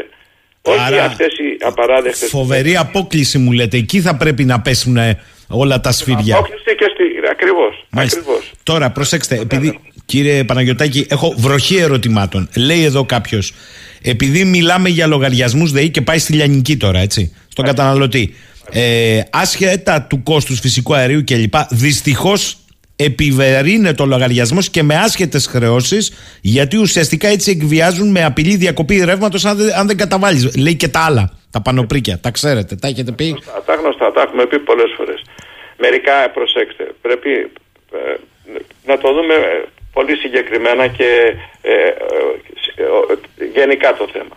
Λοιπόν, ε, αντικειμενικά, ε, κάποιες από αυτές τις ε, χρεώσεις είναι συνυφασμένες με την ηλεκτρική ενέργεια. Δηλαδή, δεν παράγεται μόνο ηλεκτρική ενέργεια, αλλά και μεταφέρεται και διανέμεται. Ε, ο- την μεταφορά την έχει αναλάβει ο ΑΔΜΙΕ, τη διανομή την έχει αναλάβει ο ΔΕΔΙΑ, αυτό που φτάνει στα σπίτια μας. Αυτοί λοιπόν έχουν κάποια κόστη και θα πρέπει αυτά τα κόστη τους με ένα μικρό κέρδος να καλύπτονται. Έτσι, αυτά είναι τα τέλη χρήσης συστήματος και τα τέλη χρήσης δικτύου. Εκείνο που είναι, ε, ε, υπάρχει επίσης το λεγόμενο ότι με το τέλος των ανανεώσιμων πηγών ενέργειας, το οποίο έχει μειωθεί στα 15 ευρώ περίπου τη μεγαβατόρα, ε, το οποίο είναι για, τις, α, ε, για την ε, επιδότηση της ανάπτυξης των ανανεώσιμων πηγών ενέργειας. Άρα ο καταναλωτής πληρώνει. Φορές, Μισό βεβαίως, λεπτό. Ο καταναλωτής πληρώνει το μάγκα παραγωγό. Γιατί σας το λέω αυτό; Βεβαίως, βεβαίως Διότι ισχύει ο αυτό που Δήμος του Άργου Εσωρεστικού που είχαν προχθές το Δήμαρχο μας είπε: Εγώ έκανα ένα πρότυπο πιλωτικό πρόγραμμα 20 εκατομμυρίων στα δημόσια κτίρια φωτοβολταϊκά και στο διατάφτα μου είπαν συγγ- για να δώσω και δωρεάν ρεύμα στη ΔΕΗ και μου είπαν: Συγγνώμη, θα συνδεθείτε με ΒΑΠΕ του X συμφερόντος να τα δώσετε εκεί, διότι δεν υπάρχει δίκτυο χαμηλής να σας βάλω μέσα στο σύστημα. Καταλαβαίνετε εδώ τι γίνεται, κύριε Παναγιωτάκη; Το ξέρω αυτό. Αυτό είναι ένα άλλο πρόβλημα και την παρακολούθησα τη- την όλη ιστορία με το άρθρος ε, οριστικό και παρεμβάσεις βουλευτών και τα λοιπά και τα λοιπά. Ε, ε, προσέξτε, το δίκτυο, το δίκτυο διανομής θα είναι σχεδιασμένο για να ε, δίνει ενέργεια, όχι για να δέχεται ενέργεια. Ε, και γι' αυτό δημιουργούνται ορισμένες τέτοιες ε, αποκλήσεις. Βεβαίως, βεβαίως, ένα συγκεκριμένο τέτοιο έργο όπως είναι ένα δημοτικό έργο που θα ήταν σε όφελος των ε, πολιτών και γενικότερα της εθνικής οικονομίας, θα, γι' αυτό το έργο θα πρέπει να υπάρχει. Μάλιστα. Επήγαινε Προτεραιότητα. στο βιομηχανικό του μεγαλοειδιώτη να το συνδέσεις εκεί. Καταλάβα. Για αυτού υπάρχει ε, φως στον ήλιο. Ερώτηση λέει του Σάκη. Βλέπουμε στους πίνακες, όπως η ίδια η ΔΕΗ έχει αναρτήσει στη δεκαετία του 90, είχε αγγίξει, αν θυμάμαι καλά τα νούμερα, ακριβώς το 1 τεραβάτ. Περίπου όμως, αν δούμε την καμπύλη, γίνεται σχεδόν 0 ή 0 με την εισαγωγή του ευρώ. Γιατί λέει κύριε Παναγιωτάκη, έχετε μια εξήγηση; Ποιο, ποιο είναι ένα τεραβατέ, τι κατάλαβα ακριβώς την ερώτηση. Ούτε εγώ, γι' αυτό σας διάβασα έτσι. Βλέπουμε στους πίνακες όπως η ίδια η ΔΕΗ έχει αναρτήσει στη δεκαετία του 90, είχε αγγίξει, αν θυμάμαι καλά τα νούμερα ακριβώς, το 1 τεραβάτ. Σε δυναμικό τώρα εννοεί. Αν δούμε την καμπύλη, γίνεται σχεδόν 0-0 με την εισαγωγή του ευρώ. Γιατί; Όχι, όχι, δεν είναι. Δεν, προσέξτε, άλλο το ευρώ και άλλο. Δεν, δεν ξέρω τι ακριβώς εννοεί. Εκείνο που θέλω να σας πω είναι ότι ε, η, ε, το, η κατανάλωση ηλεκτρικής ενέργειας στην Ελλάδα είναι πάνω από 55 τεραβατόρες σήμερα. Έτσι. ε, τεραβατόρες. Δηλαδή ε, είναι τρισεκατομμύρια ε, κιλοβατόρες για να καταλάβει ο κόσμος. Δισεκατομμύρια κιλοβατόρες, συγγνώμη. Ε, ε, δεν έχει σχέση με το ευρώ. Ε, Μη, μη, μη ζορίζεστε, πάω παρακάτω. Μήπως μπορεί αυτό το επιδείο που είπε προηγουμένως να μας εξηγήσει πώς προκύπτει στον υπολογισμό των ε, τιμών, ο- λέει ο Νίκος, ο κύριος Παναγιωτάκης, γιατί επιδείο. Επιδείο ποιο εννοεί, ποιο είπα επιδείο; Στην παραγωγή είπατε ότι είναι 90. Α, σας είπα, ναι, ναι, κοιτάξτε. Ε, μπορώ να σας πω συ- συγκεκριμένα ε, τη- την, ε, την εβδομάδα μέχρι τις ε, από 12 έως 18 Δεκεμβρίου η τιμή καθάριση αγοράς ήταν 293 ευρώ και το κόστος ήταν ε, γύρω στα 150. Και αυτό προκύπτει από τις ε, μονάδες που συμμετείχαν στην ε, παραγωγή. Ε, είχαμε ανανεώσιμες πηγές 28%, λιγνίτες 22% εκείνη την ημέρα, υδροελεκτρικά 6% και φυσικό αέριο 44%. Μάλιστα. Ε, Μάλιστα. γίνεται γιατί η τιμή καθορίστηκε από το φυσικό Πάω γρήγορα αέριο. γιατί θέλω να σας ρωτήσω άλλα εγώ μετά. Ο Σάκης το διευκρινίζει, λέει εννοώ από τα υδροελεκτρικά είχε φτάσει ένα τεραβάτ τη δεκαετία του, Α. του 90. Ε, ε, και τώρα έχουμε γύρω, ε, γύρω στα 3 γύρω στα 3 παράγουμε, ε, 3-4 παράγουμε. Μάλιστα. Ε, κύριε Παναγιωτάκη, άλλο ερώτημα. Έχει υπόψη του, λέει ο πρώην πρόεδρος ΔΕΗ, ότι έρχονται λογαριασμοί και μας ζητούν αναδρομικά να καταβάλουμε ρήτρα αναπροσαρμογής που την έχουν καταργήσει; Τι είναι αυτό πάλι, λέει; Αυτό πρέπει να το δει κανείς συγκεκριμένα, δεν ξέρω να σας πω. Μάλιστα. Πρέπει να το δούμε συγκεκριμένα τι αναδρομικά, τι, πώς είχαν γίνει πληρωμές, πώς είχαν γίνει χρεώσεις, πώς είχαν γίνει καταμετρήσεις, ε, για ποιες περιόδους είναι. Είναι ε, διάφοροι παράγοντες που πρέπει να τους δούμε ε, πολύ συγκεκριμένα. Κώστας, αυτή η αλλαγή από τριφασικό σε μονοφασικό λέει κάτι στον κύριο Παναγιωτάκη; Ε, Γελάει ο κύριος Παναγιωτάκη. άκουσα, άκουσα, Γιατί το άκουσα έχει ψάξει το θέμα. Γι' το, αυτό και γελάει. τον πρόεδρο τη ΔΡΑΕ και γράφτηκε και στις εφημερίδες ότι σχεδιάζουν να αυξήσουν τα τέλη χρήσης του δικτύου, του ΔΔΕ, του ΔΔΕ δηλαδή, όσοι έχουν τριφασικό ρεύμα. Ε, αυ- αν γίνει αυτό, έστω και αν η επιβάρηση είναι μικρή, ε, για μένα το θεωρώ ότι θα είναι μια ε, ε, εντελώς παράλογη πράξη και ε, ε, αποτυχία στο εξής. Επειδή λόγω της ακρίβειας έχουν αυξηθεί τα χρέη προς τον ΔΔΕ όπως και προς τον ΑΔΜΙΕ πάνε να τα λύσουν με διάφορους τρόπους. Σας πληροφορώ ότι και επειδή προέρχομαι από το δίκτυο διανομής Ναι, ναι, ναι. Ε, ότι το τριφασικό ρεύμα είναι ευνοϊκό για το δίκτυο διανομής. Διότι με το να παίρνεις ρεύμα σε κάθε κατανάλωση και από τις τρεις φάσεις σημαίνει ότι καταναλώνεται, ε, ε, ότι διανέμεται ε, το, ε, η φόρτιση των γραμμών περίπου ε, ι- ισοδύναμα. Ε, εντάξει, μη στεναχωριέστε. Θα ανοίγετε θερμοσύφωνο, δεν ανοίγετε κουζίνα. Θα ανοίγετε κουζίνα. Δεν θα ανοίγετε καλοριφέρ πίσω στο 80. Γιατί στεναχωριέστε, κύριε Παναγιωτάκη; Γελάτε. ε; Εντάξει, εντάξει. Ε, όλα μαζί δεν γίνεται. Στο μονοφασικό κάτι θα πέσει. να το πω εγώ απλά. Το, μονοφα- το μονοφασικό δεν συμφέρει, δεν Σωστά, συμφέρει το σωστά. δίκτυο. Ε, ε, μάλιστα πάνω από τα τρι- 35 κιλοβάτ σε υποχρεώνανε παλιά να βάλεις τριφασικό. Ε, τώρα είναι αλλιώς. Ε, άλλη ερώτηση εδώ. Γνωρίζει σε τι ποσό ο κύριος Παναγιωτάκης έχουν αυξηθεί οι δαπάνες της ΔΕΗ σε αντικείμενα που δεν έχουν να κάνουν με το κύριο έργο της, όπως π.χ. δαπάνες ΕΚΕ. Δεν ξέρω τι σημαίνει το ΕΚΕ εγώ. Κεφαλαία το γράφει εδώ. Ε, ε, και ε, εταιρικής, δε- δε- δεν ξέρω ακριβώς. Μάλλον μήπως εννοεί εταιρικής κοινωνικής ευθύνης. Μάλλον. Ε, αυτό δεν ξέρω αν έχει αυξηθεί πάρα πολύ. Ακούω τώρα αυτή τη διαφήμιση για το ένα εκατομμύριο που διαθέτουν για τα παιδιά.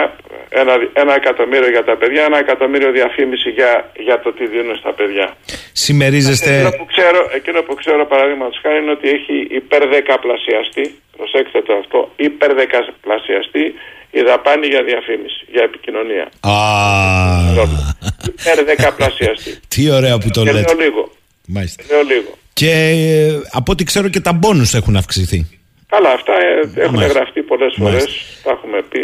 Λέει ο φίλος από τα Βρυλίζια, συμμερίζεται ο κύριος Παναγιωτάκη στην ε, ρίση ότι η ενεργειακή φτώχεια στην Ελλάδα τέλειωσε όταν ιδρύθηκε ένας δημόσιος ενιαίο αδιέρετος οργανισμός ενέργειας στη ΔΕΗ απέναντι τότε στην Ούλη Επιδιώτε κτλ. Και γυρνάμε τώρα πίσω στη δεκαετία του 50 γιατί είναι να τρελαίνεσαι, λέει. Έχει, έχει πολύ μεγάλο δίκιο ε, και έχει αποδειχτεί ιστορικά αυτό που είπε ο φίλος ε, ακροατής.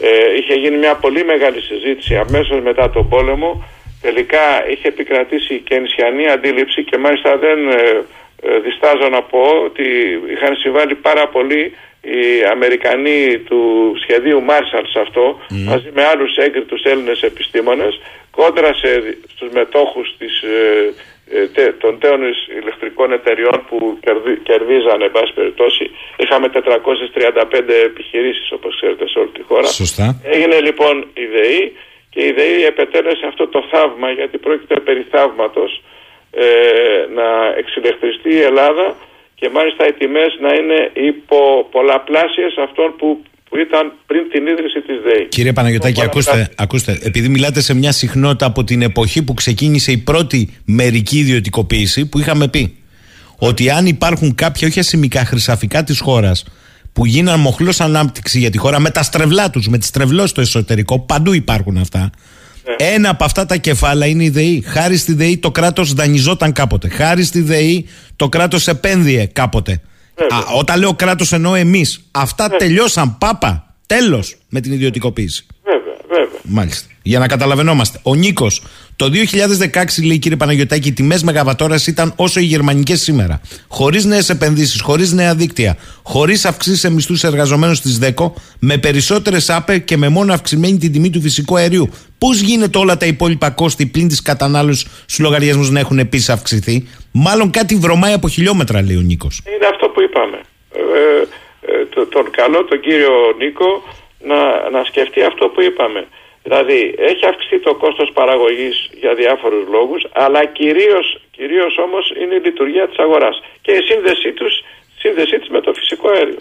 Τι πρέπει να προσέξουμε στην κατανάλωση, κατά τη γνώμη σας; Κοιτάξτε να δείτε, ε, έχει ακουστεί πολλές φορές και γράφεται, αλλά δυστυχώς γράφεται μόνο ευκαιριακά και λέγεται ε, ότι θα πρέπει να προχωρήσουμε στην εξοικονόμηση ηλεκτρικής ενέργειας. Μάλιστα, η εξοικονόμηση ηλεκτρικής ενέργειας είναι ένα, στρατηγικ, ένα στρατηγικός τομέας, όπως έχουμε πει, το είπα και στην τελευταία σας εκπομπή αν θυμάστε, ε, που σχετίζεται με επενδύσεις, σχετίζεται με, με γενναίες επιδοτήσεις προγρα- όπως είναι το πρόγραμμα Εξοικονομώ, το οποίο δεν είναι καθόλου γενναίο, σας πληροφορώ, και ε, θα, θα μπορούσε πραγματικά να, α, και να μειώσει το κόστος ε, ηλεκτρικής ενέργειας και να έχει ο- ωφέλει η χώρα και το περιβάλλον και να βελτιωθεί θεαματικά και η ζωή των κατοίκων.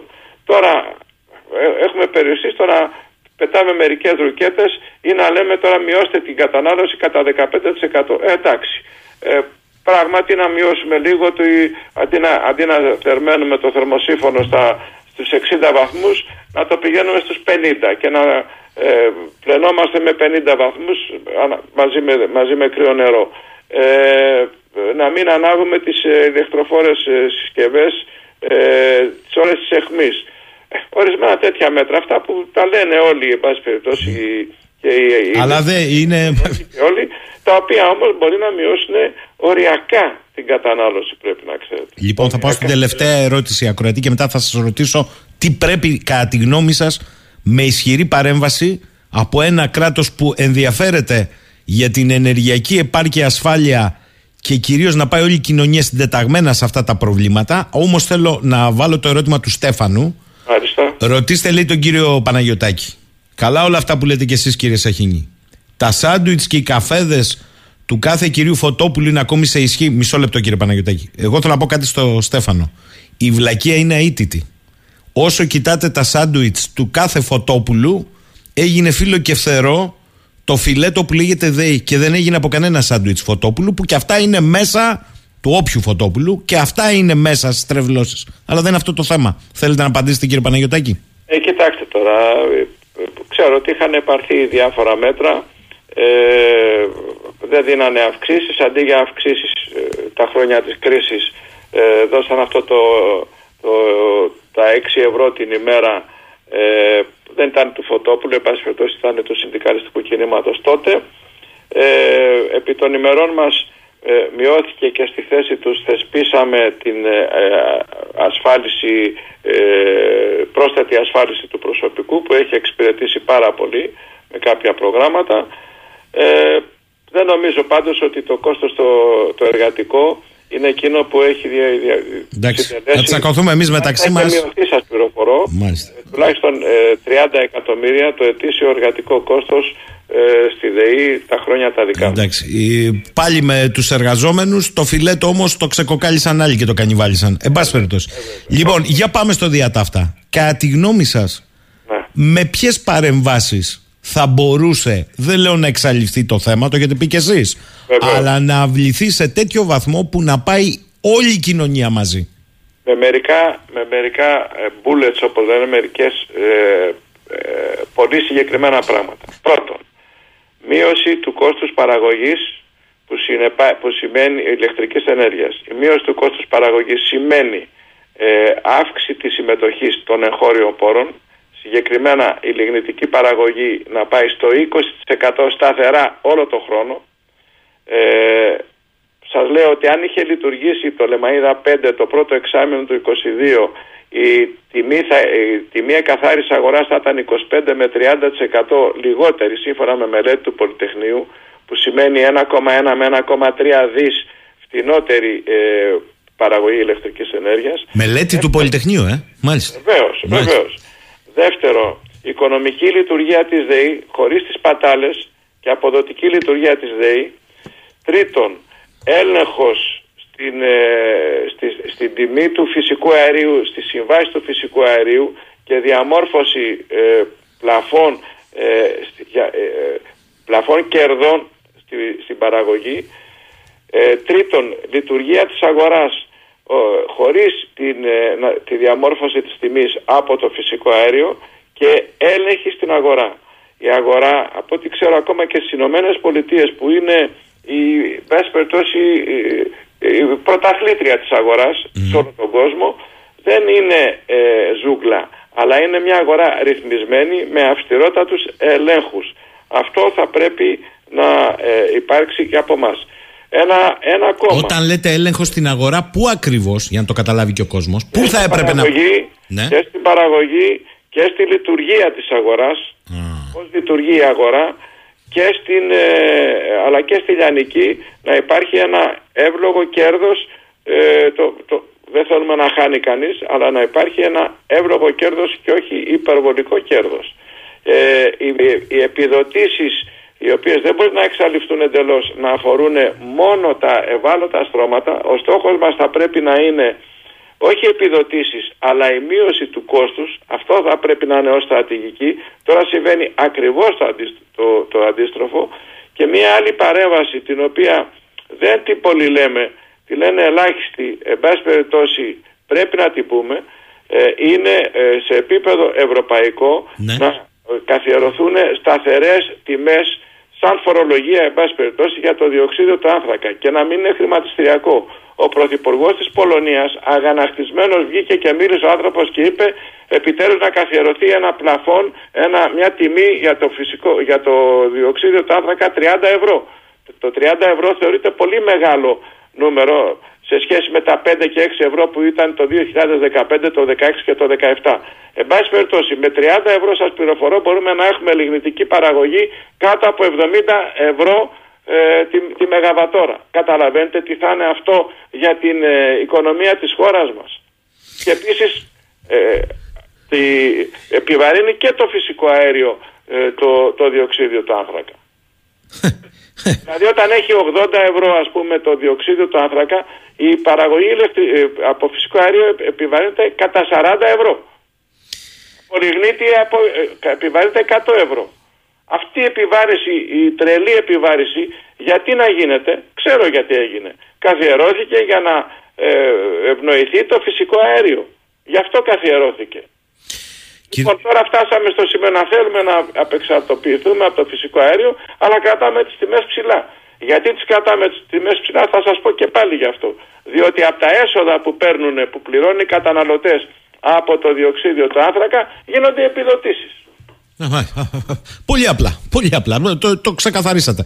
Ε, ε, κλείνουμε. Ο φίλος ο Γρηγόρης λέει: Κύριε Παναγιωτάκη, είμαι μια επιχείρηση που πλήρωνε μέχρι τα μέσα του καλοκαιριού περίπου μεσοσταθμιστικά 16.000 ευρώ. Ξέρετε πόσο μου ήρθε, λέει, ε, απανωτά οι λογαριασμοί. 50 και 60 χιλιάρικα. Πιστεύετε ότι εγώ μπορώ να λειτουργήσω στην επιχείρηση; Όχι. Ε, άκουσα σήμερα το, το πρωί στην τηλεόραση τον πρόεδρο των, ε, τον, τον κύριο Καβαθά των μικρομεσαίων επιχειρήσεων ο οποίος έθεσε ακριβώς αυτό το θέμα και είπε ότι οι επιδοτήσεις είναι ανεπαρκέστατες ειδικά στις ηλεκτροβόρες ε, μονάδες όπως είναι η φούρνη, όπως είναι βιοτεχνίες διάφορες κλπ. Μάλιστα. Λοιπόν κύριε Παναγιωτάκη, θέλω να σας ευχαριστήσω. Από ό,τι κατάλαβα πάμε για, για ζώρικους πρώτους μήνες. Αν πέσει και Αλλά κρύο... Είναι στο, χέρι μας, είναι στο χέρι μας να το αλλάξουμε. Έχετε δίκιο εσείς σε αυτό. Το θέμα είναι να ακουστούν. Δεν είναι εκ Θεού αυτά τα πράγματα. Προφανώς. Εδώ κάποιος μου λέει, να τα ακούσετε κι εσείς κύριε Παναγιωτάκη, ο φίλος ο Δημήτρης. Πες, λέει στο, στον εξαιρετικό κύριο Παναγιωτάκη την καλημέρα μου και πες και στο φίλο Ακροατή το Στέφανο να αφήσει τους καφέδες και τα σάντουιτς του Φωτόπουλου 6 ευρώ την ημέρα. Μα μάλλον εργαζόμενος ήταν και να αναρωτηθεί για τα μπόνους που παίρνουν τα Golden Boys τα στελέχη στα ΣΥ και ΣΥΑ 300 και 400 χιλιάδες ευρώ για να διαλύουν τη ΔΕΗ. Αυτά τα ξέρει λέει ο φίλος ο Στέφανος. Αυτά να δει. Μάλιστα. Λοιπόν, κύριε Παναγιωτάκη, σας ευχαριστώ πάρα πολύ. Εγώ σας ευχαριστώ. Εύχομαι καλή χρονιά Ε, καλή χρονιά. Ελπίδα να έχουμε για αυτή. σε όλους μας. Να είστε καλά. Καλημέρα. Να είστε καλά. να 11 και 22 επανήρθε ο φίλος μου Στέφανος. Ο συνδικαλισμός ήταν δευτερεύον λόγος τη κατάντια ΔΕΗ, μου γράφει. Μη λησμονείτε το σάλο που προκάλεσε δεκαετία του 90 όσον αφορά τις αποδοχές των οδηγών της ΔΕΗ που είχαν αποδοχές 800.000 δραχμές το μήνα. Τα ξεχάσαμε, λέει αυτά. Τίποτα δεν ξεχάσαμε, ούτε τις τρευλώσεις. Αλλά Στέφανε, με συγχωρείς δηλαδή, αν αυτοί είχαν καλό συνδικαλισμό, έτσι έπεσε ο θώρακας του δημοσίου και των συνδικάτων του και έτσι καταβαραθρώθηκαν τα πάντα. Σε μια εποχή της λεωφόρου της ανάπτυξης πηγαίναν όλα κάτω μετά γιατί φταίγαν τα προνόμια. Αυτά. Έτσι δεν τα λέγαμε προνόμια των εργαζομένων. Να σου θυμίσω ότι αυτοί οι οποίοι κουνούσαν τη δαχτύλα στους εργαζόμενους στο δημόσιο τομέα είναι αυτοί που τους μεγάλους δημόσιους φορείς τους διέλυσαν με την πελατοκρατία των κομμάτων. Ξεχάσαμε την Ολυμπιακή. Να κλείσει, να κλείσει το μπου, το θυμάστε. Που φώναζαν κάποιοι εργαζόμενοι παιδιά, άμα θα κλείσει, θα φτιαχτούν άλλα μονοπόλια και οι τιμές θα είναι κουκουρούκου στα μανταλάκια και να απευθυνθείτε στα κόμματα που παίρνουν δανεικά και αγύριστα τα εισιτήρια π.χ. στις εκλογές. Τα θυμάστε αυτά; Τα μπόνους τότε μας χαλάγαν. Ναι. Σήμερα για να κλείσεις σε ευθυνό εισιτήριο πρέπει να έχεις ε, κάνει μια συμφωνία με το Θεό, λέω εγώ τώρα, ότι σε 6 μήνες δεν θα πεθάνεις, δεν θα αρρωστήσεις και εκεί που θα πας δεν θα έχουν πεθάνει, δεν θα έχουν αρρωστήσει ή δεν θα έχει συμβεί κάτι σε οικείους. Λέω ψέματα. Αλλά καμιά φορά το παθαίνουμε όλοι. Δεν ξέρω ούτε αυτόν. Έτσι. Σου δείχνουν το φεγγάρι, κοιτάς το δάχτυλο. Σου δείχνουν το δάσος, κοιτάς το δέντρο. Όσο ασχολείσαι με το δέντρο, καίγεται το δάσος. Πάμε ένα τραγούδι.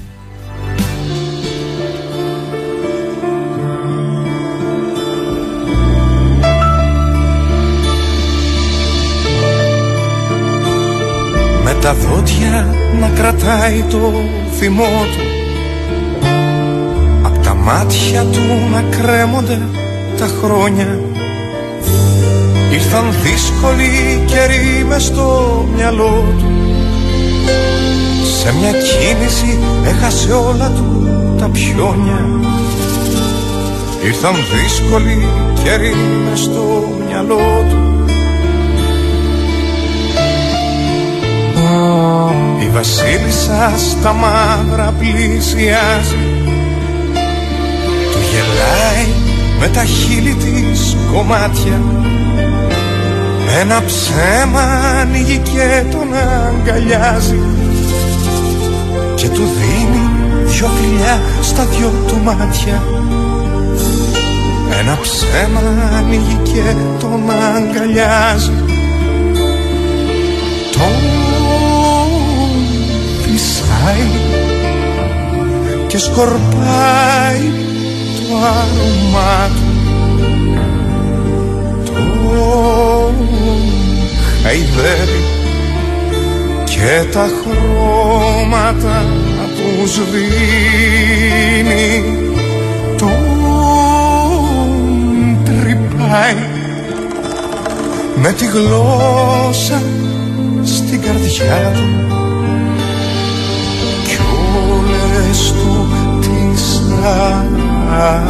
αναμνήσεις του της πίνης.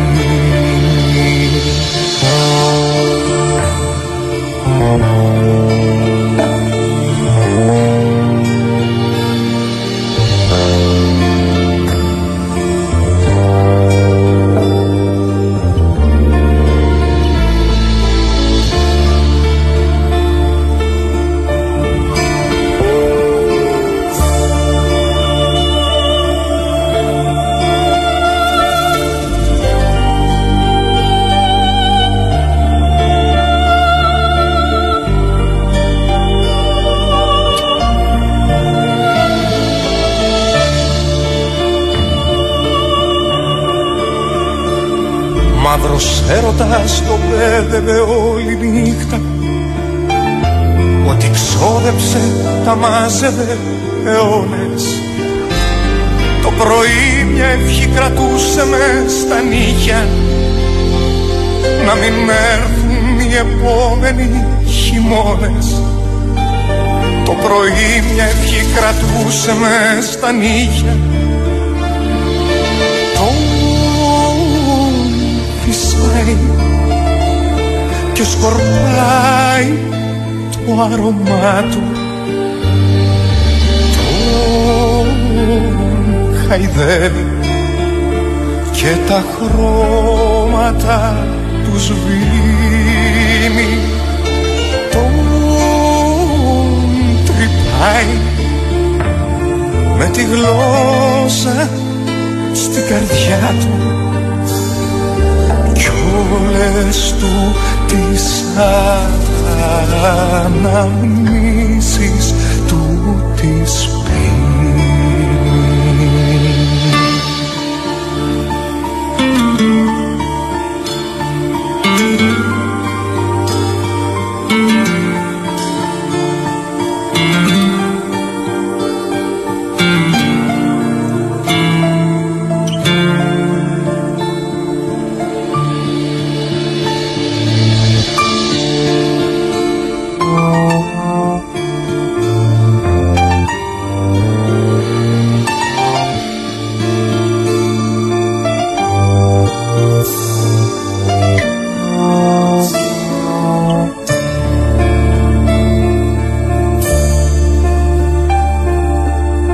Τελευταία στροφή μου γράφει ο Περικλής γίνεται χαμός στο Twitter ακόμη και σήμερα με αυτή την εκδήλωση που είναι από το Θεσσαλονίκη Pride της οικογένειας Ουράνιο Τόξο μαζί με την πρωτοβουλία φοιτητριών του Τμήματος Πολιτισμού Δημιουργικών Μέσων και Βιομηχανιών του Πανεπιστημίου Θεσσαλίας, το Πανεπιστημίου με δύο ήττα, έτσι είναι γραμμένο, που πραγματοποιείται για παιδιά από 3 έως 12 χρονών την Παρασκευή αύριο στη Θεσσαλονίκη με θέμα της εκπαιδευτικής όπως ε, ονοματίζεται δράσης ανάγνωση από drag queens του χριστουγεννιάτικου παραμυθιού η drag queen που έσωσε τα Χριστούγεννα. Εκεί λέει η ανακοίνωση με αφορμή την εορταστική περίοδο που διανύουμε μέσα από το παραμύθι οι drag queen θα μιλήσουν για τα έμφυλα στερεότυπα και για το πώς τα χρώματα και τα παιχνίδια δεν έχουν φύλλο για το ότι κάθε παιδί μπορεί να παίζει με όποιο παιχνίδι αυτό επιθυμεί χωρίς διακρίσεις κτλ. κτλ. Η δράση θα γίνει στον παιδικό σταθμό Μικρόκοσμο στην Καλαμαριά. Λοιπόν, και επειδή μου είπατε όλοι ε, να βρεις, σε παρακαλούν πολύ, αν μπορείς, την κυρία Σαριγιανίδη, που την προηγούμενη φορά είχε κάνει μια εξαιρετική συζήτηση μαζί σου για την ψυχολογία και το διαδίκτυο, ειδικεύεται σε αυτό. Είναι ψυχολόγος και συντονίστρια ενός ε, δικτύου συμβουλών ε, ψυχολογίας, ψυχοθεραπείας κάτοχος πτυχίου ψυχολογίας και μεταπτυχιακού, με αντικείμενο στην ψυχολογία και το διαδίκτυο. Κυρία Σαριανίδη, καλημέρα. Καλημέρα και χρόνια πολλά, κύριε Σαχίνη, σε εσάς και στους ακροατές. Και σε εσάς. Κοιτάξτε, η κυρία Σαριγιανίδη, εγώ δεν θα βάλω εδώ πέρα την προσωπική μου κρίση, ο καθένας την έχει όμως. Φοβούμαι ότι από το ένα άκρο πέφτουμε στο άλλο, σε μια κοινωνία που είναι ούτως ή άλλως τα κάγκελα για μια σειρά προβλημάτων που την οδηγούν στα όρια της κατάθλιψης αλλά η αλήθεια είναι αυτό που λέει ο Περικλής. Γίνεται το έλα να δεις στο Twitter με την ανάρτηση μιας τέτοιας εκδήλωσης και το ερώτημα είναι πολύ απλό. Ε, το ότι τα χρώματα δεν έχουν ε, διακρίσεις. Πρέπει να το, να το διαβάσει μια drag queen. Σε παιδιά τριών έως 12 Καταρχάς, ναι, ε, φαντάζομαι όσοι μας ακούν έχουν, ε, γνωρίζουν τι είναι η drag queen και από πού προέρχεται αυτή η λέξη. Γιατί να το πείτε, η... να το πείτε. λοιπόν, γιατί οι νέες λέξεις που δημιουργούνται και εισάγονται και την ελληνική ως όμως αγγλικές λέξεις δημιουργούν και νέους τρόπους σκέψης. Οπότε μόνο και μόνο από αυτό νομίζω ότι αξίζει από εκεί να ξεκινήσουμε. Drag queen καταρχάς είναι ένας καλλιτέχνης, ο οποίος χρησιμοποιεί υπερβολικά ρούχα και υπερβολικό μακιγιάζ του αντίθετου φύλου. Συνήθως αφορά άντρες που υποδίονται γυναίκες, αλλά όχι απαραίτητα. Άρα είναι η υπερβολική εκδοχή του αντίθετου φίλου, έτσι; Ακριβώς. Ε, ο οποίος ηθοποιός ουσιαστικά και καλλιτέχνης δίνει παραστάσεις performance ή κάνει show.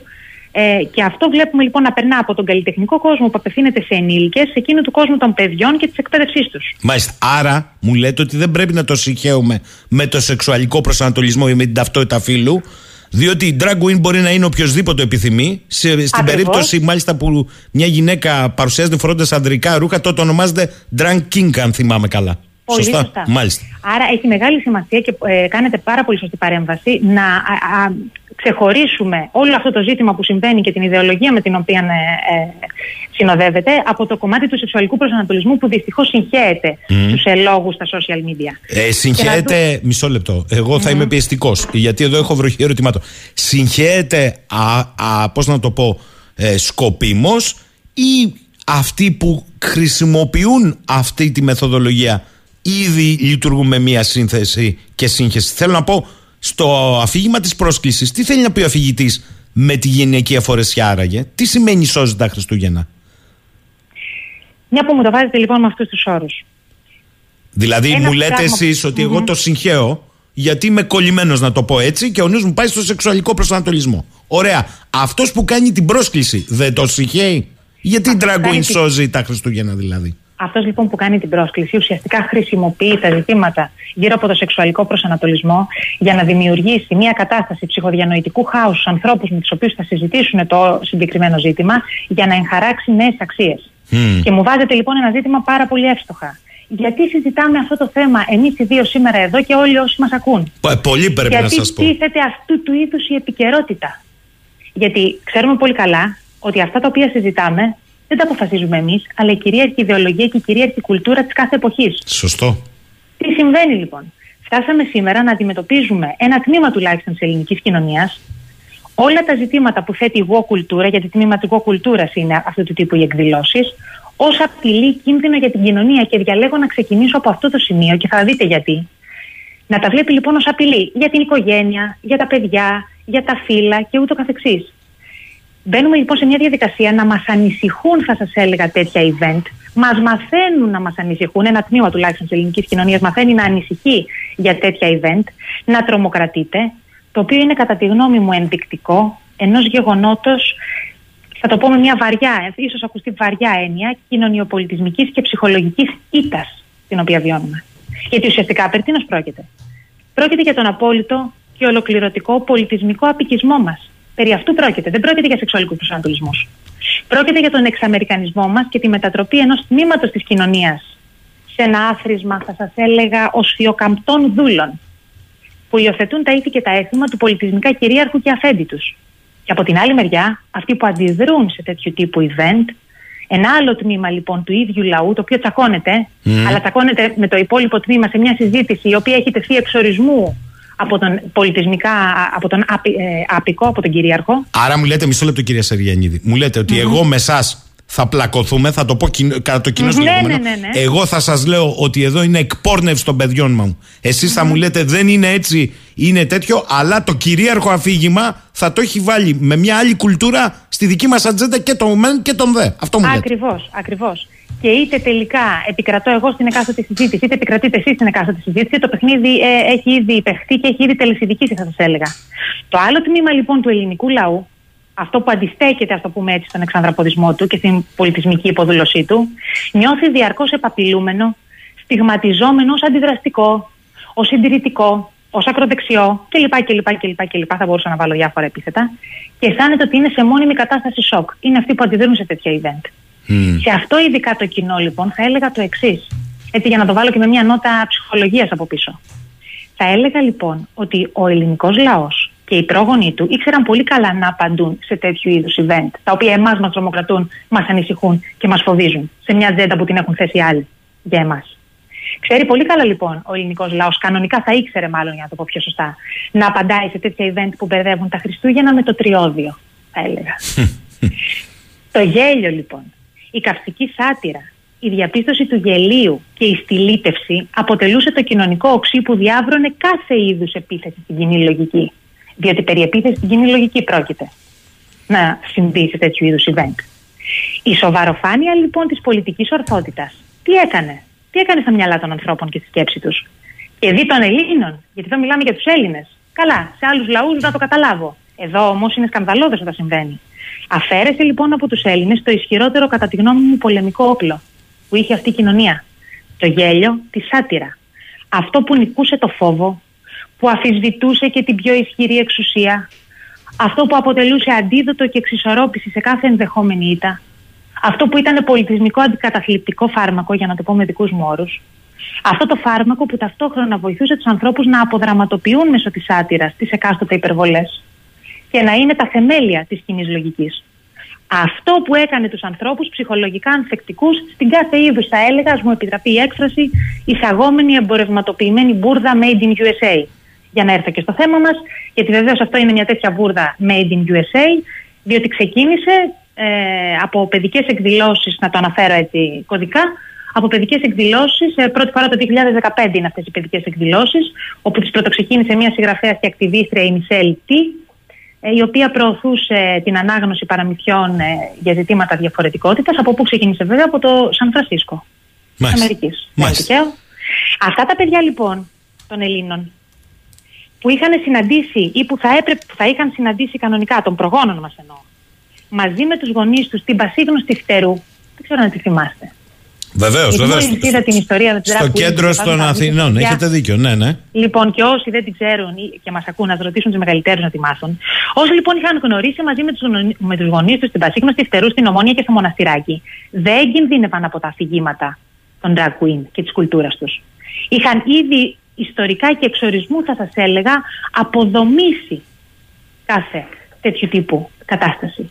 Ναι, αλλά θα και σας για να το πει- φέρω και στους Ναι, όρους, ναι. μόνο αυτό να σας πω έτσι, ε, γιατί μια και είναι Χριστούγεννα, ξέρετε, στην ελληνική λαογραφική παράδοση, ξέρετε τι διώχνει τους καλικάντζαρου και τους σκοτώνει, το γέλιο.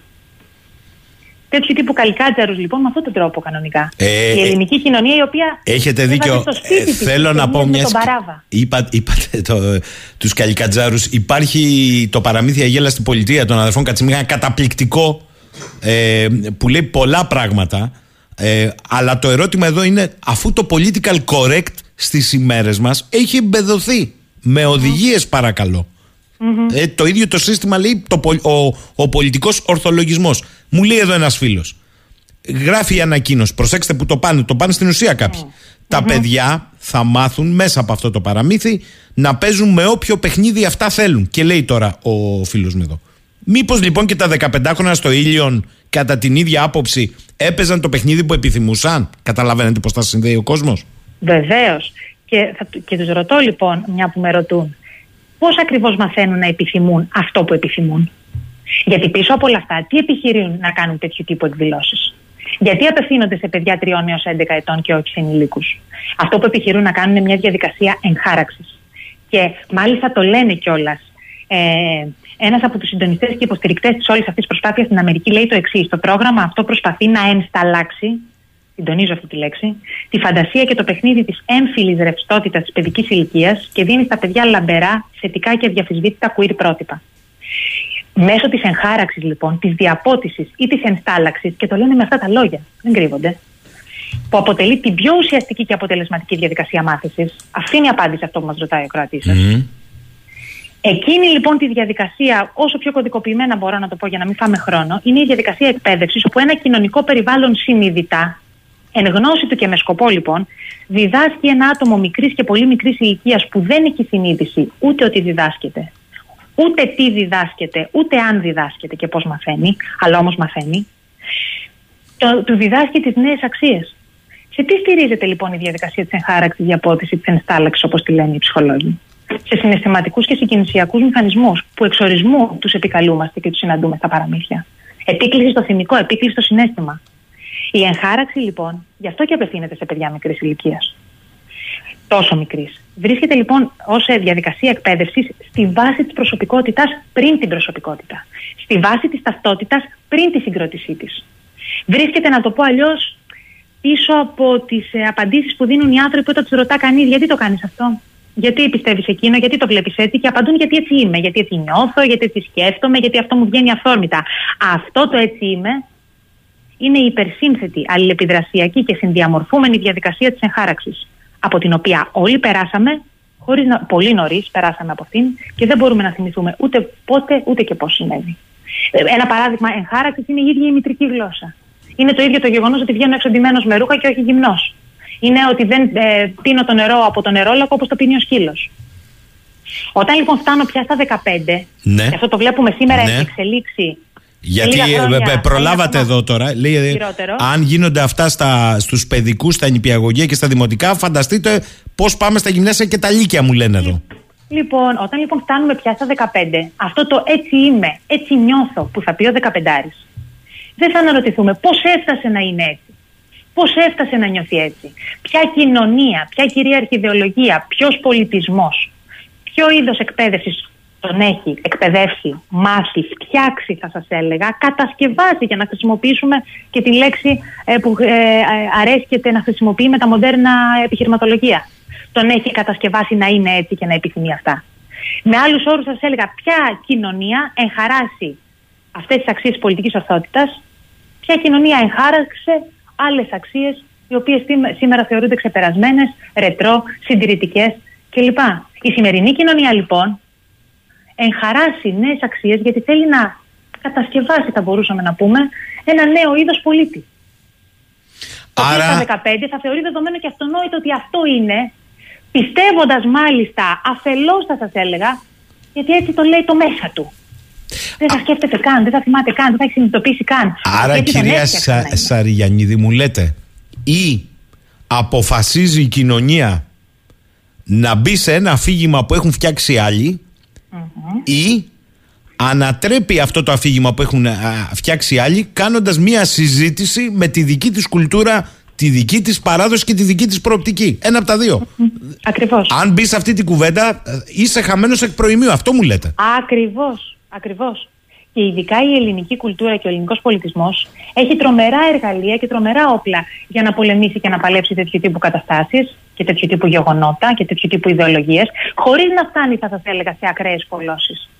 Που ενδεχομένως άλλες κοινωνίες αναγκαστικά θα έφταναν γιατί δεν έχουν τα πολιτισμικά εργαλεία να διαχειριστούν τέτοιες καταστάσεις. Και εμείς λοιπόν, ως, θα σας έλεγα, ένας λαός που ξαφνικά έγινε πολιτισμικά κομπλεξικός, μπαίνουμε σε μια διαδικασία να ε, περιχαρακωνόμαστε σε διάφορες πολλώσεις, ακροδεξιές, προοδευτικές κλπ. Σε μια συζήτηση που έχουν θέσει οι άλλοι για εμάς αντί για εμάς. Να, να πατάμε την πανανόφλουδα. Για να φτιαχτεί τι λοιπόν, γιατί κάποιος θα μπορούσε να μου πει: Λοιπόν, ωραία, καλά μας τα λες, τι ακριβώς ε, είναι αυτό που εγχαράσετε, ποιες είναι οι νέες αξίες οι οποίες εγχαράσσονται. Αυτό λοιπόν το οποίο εγχαράσεται είναι η αφιλοποίηση του ανθρώπινου είδους και η ασεξουαλικότητα. Το λέω έτσι, μπορεί να ακούγεται χοντροειδέ, το λέω κωδικοποιημένα. Πιο αναλυτικά, τι θέλω να πω. Η δημιουργία ενός κλίματος ουδετεροποίησης. Μια έκφραση του οποίου εμφανίζεται στις στενές διαπροσωπικές σχέσεις, αλλά δεν εφαρμόζεται μόνο εκεί. Δηλαδή δεν αφορά μόνο τα φύλλα και τους σεξουαλικούς προσανατολισμούς και τι θέλω να είμαι, άντρας, γυναίκα, ενδιάμεσο ή οτιδήποτε σχετικό. Αυτό που συμβαίνει είναι ότι τα παιδιά βομβαρδίζονται με τέτοια υπερπληροφόρηση γύρω από αυτά τα ζητήματα του φύλου και της σεξουαλικότητας, αλλά όχι μόνο γύρω από αυτά, που η σκέψη τους ξεκυλώνει, θα σας έλεγα, σε τέτοιο βαθμό, χωρίς μέθοδο, χωρίς κριτική προσέγγιση, εφόσον συμβαίνει και σε τόσο πρώιμες ηλικίες, χωρίς δυνατότητα επεξεργασίας όλης αυτής της υπερπληροφόρησης. Τα παιδιά οδηγούνται σε ένα διανοητικό σάστισμα, σε ένα συναισθηματικό μπέρδεμα, σε μια ασυγκρότητη θραυσματική σκέψη. Όπου ουσιαστικά τα κριτήρια για να κατασκευάσει κάποιος την ταυτότητά του, όποια και αν θέλει να είναι, ξαναλέω, όποια και αν θέλει να είναι, υποτίθεται θα τα επιλέγει από πού, εκ του μηδενός. Αυτά δεν λένε. Μπορεί να τα διαλέξεις, να γίνεις ό,τι θέλεις, να πειραματιστείς με ό,τι θέλεις. Όχι, ε, έτσι πως το- αυτό το θέλω από πού θα προκύψει. Αυτό που μας λέτε είναι ότι είναι ένα φτιαγμένο ήδη σκηνικό. Το οποίο, Έτσι. μάλιστα, είναι που, που σαφές. αποκρύπτεται για να μπορεί να Προφανώς. πιστέψει αφελώς το άτομο ότι επιλέγει και επιθυμεί αυτό που θέλει. Μάλιστα, αυτό που θέλεις με τι κριτήρια θα το διαλέξεις; Γιατί γνωρίζουμε και συνήθως λέω το εξής παράδειγμα που νομίζω είναι απλοϊκό και σαφές, ότι ό,τι πολλαπλασιάζεται με το μηδέν, πάντα μηδέν θα, γι- θα δίνει. Άρα για να μπορώ ακόμα και να απορρίψω το φίλο μου με ύψιλον, προηγουμένως πρέπει να το έχω για να μπορώ να το απορρίψω. Μέσα από μια τέτοια διαδικασία λοιπόν μεταμοντέρνας ισοπαίδωσης, αδειάσματος του ατόμου από όλους τους προκαθορισμούς και επικαθορισμούς γιατί περί αυτού πρόκειται. Μπαίνουμε σε μια διαδικασία να κατασκευάζουμε άτομα με κούφιε συνειδήσεις. Όπου πώς θα παραφουσκώνουν τον εαυτό τους, με τι θα γεμίζουν αυτόν τον εαυτό. Θα τον γεμίζουν με την προπαγάνδα όπου σερβίρουν όλες οι πολιτικές ε, του κυρίαρχου μάρκετινγκ. Αυτός είναι ο δρόμος. Προς τα εκεί πηγαίνει το πράγμα. Ε, Γιατί, Ναι, ναι, ολοκληρώστε παρακαλώ. ολοκληρώστε. γιατί λοιπόν δεν μπορώ να φτιάξω έναν εαυτό ο οποίος δεν θα βασίζεται πουθενά. Μιλούν περί ρευστότητας, μάλιστα. Η βάση της... Οκ, το εξωτερικό περίβλημα μιας ταυτότητας είναι ρευστό. Η βάση αυτής της ταυτότητας ποια θα είναι; Λέει εδώ ο φίλος μου Ηλίας και καλή του χρονιά. Δυστυχώς όμως, κυρία Σαραγιανίδη, λέει η ανοχή μες στον χρόνο φέρνει την αποθράσινση. Διότι εδώ δεν εμφανίζονται έτσι. Εμφανίζονται ε, σε ένα παραμύθι στις πιο ευαίσθητες ηλικίες, ε, όπου πολλοί θα πάνε, ε, πολλές οικογένειες μπορεί να πάνε και από απορία ή και από κλειδαρότρυπα, θα σας πω εγώ. τολμώ να το πω. Θα τους βάλουν όμως το τρυπάκι ενός δοσμένου παιδιού. Και το λέω τρυπάκι, γιατί επειδή ακούω πολλούς ε, drag queen και τα λοιπά, ε, στο βασιλιά της Κύρου Λυκομίδη, ο Απολόδωρος, γάμα 13-8, και ευχαριστώ το φίλο που μου το έστειλε, σύμφωνα με την ομυρική παράδοση, παραθέτει πω ο Πηλέας και η Θέτιδα για να προφυλάξουν τον Αχηλέα τον τίνουν με γυναικεία ρούχα, τον στέλνουν να ζει στη Σκύρο, στην αυλή του βασιλιά Λυκομίδη, μαζί με τις κόρες του. Φτάνει 9 χρονών ο Αχηλέας, με το όνομα Πύρα, κοκκινομάλα, ο Αχηλέας είναι ντραγκουίν. Όχι βέβαια, αν και μεταφιασμένο σε γυναίκα, ενώθηκε με μία από τις κόρες του Λυκομίδη. Αυτό παραδεί ο Απολόδωρο. Άρα, αν κάποιοι θέλουν να βρουν αφηγήματα, δεν χρειάζεται η πολιτική ορθότητα, που σωστά το είπατε, και η μεταγραφή κουλτούρας του εξωτερικού. Η, η ελληνική αντίληψη στα γράμματα, στη τέχνη, στον πολιτισμό που είναι οικουμενική, έχει περιγράψει άπειρα και με πολύ διαφορετικό τρόπο πράγματα. Κάνω λάθος; Κάθε άλλο. Και θα σας έλεγα ότι είναι αυτό που είπαμε πριν περί του πολι- πολιτισμικού κομπλεξισμού που ξαφνικά έχουν εμφανίσει οι Έλληνες. Αλλά σε αυτό που ρώτησε ο Ναι, ναι. ε, ακροατής, ε, θα το απαντούσα το εξής. Γιατί έχουμε μείνει σε αυτό που μας μοιάζει ακραίο, υπερβολικό, φοβερό και αντιδρούμε γύρω από αυτό. Γίνεται πολύ σούσουρο γύρω από αυτή την εκδήλωση αύριο στη Θεσσαλονίκη. Θα ρωτούσα λοιπόν όλους αυτούς τους ακροατές, μεταξύ των οποίων και τον εαυτό μου και εσάς, για να μείνουμε στο παράδειγμα των Χριστουγέννων, πόσοι από αυτούς που απεχθάνονται και αντιδρούν σε κάθε ιδέα drag queen που διαβάζει παραμύθια σε παιδιά, δεν θα πήγαιναν τα παιδιά τους σε πολιτικά ορθές παραστάσεις, event παραμυθάδες κουλουπού, χωρίς να αντιλαμβάνονται καν Το ότι μήνυμα, σε ε. αυτές τις παραστάσεις εγχαράσσονται παραπλήσιες πολιτικά ορθές αξίες, χωρίς να κάνουν πολύ φασαρία όπως κάνει η συγκεκριμένη εκδήλωση. Και αυτό, αν θέλετε, είναι ακόμη μεγαλύτερη παγίδα. Ε, και βέβαια, χαίρομαι που το η λέτε. δουλειά γίνεται πάντα ήσυχα. Μάλιστα. Ε, χαίρομαι που Δύο- το βάλατε, κυρία Σαριανίδη. Δύο παραδείγματα για να αναρωτηθούν λοιπόν, γιατί κάποιοι που μας ακούν ίσως και να έχουν πάει. Παράσταση Ελαφοντέν ή ο Έσωπος αλλιώς, μια που ξεκινήσαμε με τα ελληνικά δεδομένα. Όπου στη συγκεκριμένη παράσταση η Αλεπού θα παραμένει πονηρή, η Χελώνα θα αναργεί, ο κόκορας γκρινιάρη στο ποντίκι αδύναμο. Ποιος είναι ο σκοπός της παράστασης, Μπροστά στα μάτια των μικρών παιδιών, οι αιώνιες διαφορές των ζώων, όπως του λαγού και της Χελώνας, του κόρακα, της Αλεπούς κλπ., θα πρέπει να γεφυρωθούν. Να εξαφανιστεί το στίγμα και το αρνητικό πρόσω- πρόσημο που άφησαν σε κάθε ζώο οι μύθοι του Εσώπου. Όπως λέει η παράσταση, θα πρέπει τα παιδιά να διδαχτούν ότι έφτασε η ώρα τα στερεότυπα, όχι τα έμφυλα αυτή τη φορά, Μμμ. γενικώς τα στερεότυπα, να εξαλειφθούν. Και ο καλύτερος τρόπος είναι μέσα από την τρυφερότητα, το χιούμορ, τη φαντασία, την αλληγορία και τη διαχρονικότητα ενός μύθου. Τα ζώα είναι ο καθρέφτης μας και μέσα από τους μύθους τα παιδιά θα συνειδητοποιήσουν πως το να είσαι ο εαυτός σου δεν σημαίνει πως είσαι κόντρα στον άλλον. Μπαίνοντας στη θέση του άλλου, καταλαβαίνουμε τον κόσμο, το διπλανό μα, τον εαυτό μας. Με αυτόν τον τρόπο σβήνουμε λοιπόν ένα άλλο, κάθε αφήγημα ειρηνευμένου μέλλοντος. Ή ένα άλλο, ο Καραγκιόζης πηγαίνει στο Παρίσι, είναι κοσμοπολίτης αυτή τη φορά. Και πάει εκεί να συναντήσει τον Μπασά, ο οποίος ζητά σε ένα μεγάλο σεφ να του φτιάξει μια φοβερή. Αυτό είναι ο- η- ο- η- το concept της παράστασης. Να του φτιάξει λοιπόν ένα φοβερό γεύμα. Οι γαλοπούλες όμως το σκάνε. Γιατί δεν τους αρέσει να τρώγονται, τους αρέσει να είναι αρτίστες.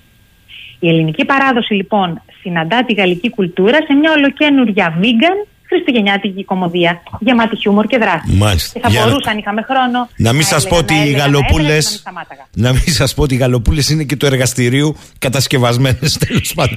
Κυρία Έτσι. Σαριγιαννίδη, θέλω να σας ευχαριστήσω. Ε, ε, ανανεώνω τη δέσμευση τη δική μας. Ελπίζω να καταφέρετε να βρείτε χρόνο μετά τις γιορτές να τα ξαναπούμε αναλυτικά. Θα χαρούμε κάποια στιγμή να σας δούμε και τηλεοπτικά. Το ζητάει εδώ πάρα πολλοί κόσμος. Θα σας διαβάσω μόνο ένα μήνυμα από τα πολλά. Ο Δημήτρης από το Ρότερνταμ. Καλημέρα, λέει, εξαιρετική καλεσμένη και η προσέγγιση της. Μεγάλη αλήθεια επίσης ότι μας έχει λείψει η ελληνική σάτυρα, ένδειξη της διάχυτης λογοκρισίας στην κοινωνία μας. Είτε μας την έχουν επιβάλει, είτε την έχουμε αποδεχτεί. Μμμ. Κυρία Σαριγιαννίδη, εύχομαι ό,τι, Προσυπογράφω ό,τι το καλύτερο το 23 και μακάρι να σμίγουμε έτσι με υγεία να τα συζητάμε αυτά. Ευχαριστώ Γιατί πολύ. Σας εύχομαι καλά Χριστούγεννα. Και επίσης θα χαρώ να τα ξαναπούμε ε, με το νέο έτος. Εύχομαι τα καλύτερα για εσάς και για τους ακροατές. Καλή σας ημέρα.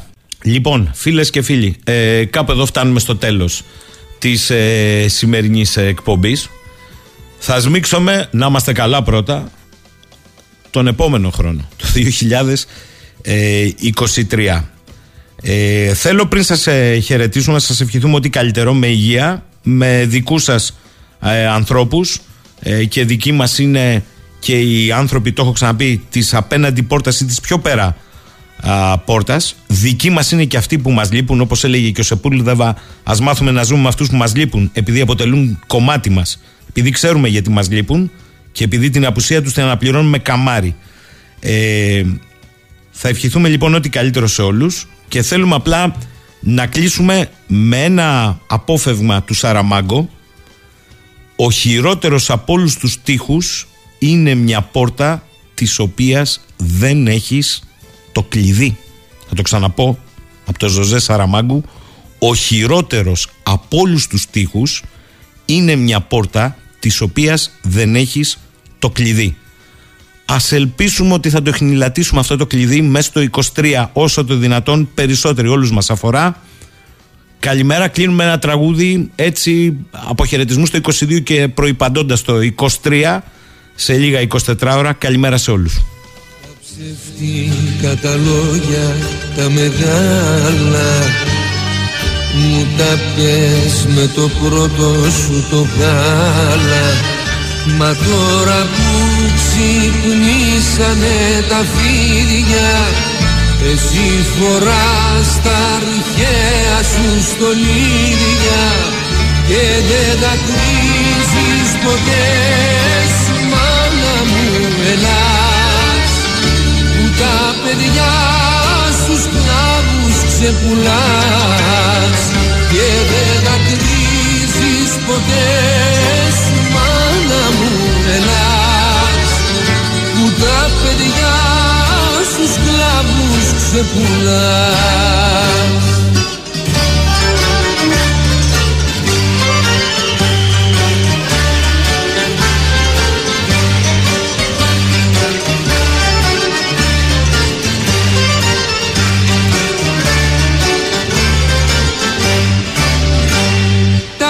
ψεύτικα τα λόγια τα μεγάλα.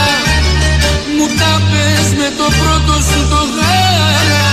Μα τότε που στη μοίρα μου μιλούσα. Είχες ντυθεί τα αρχαία σου τα νόσα.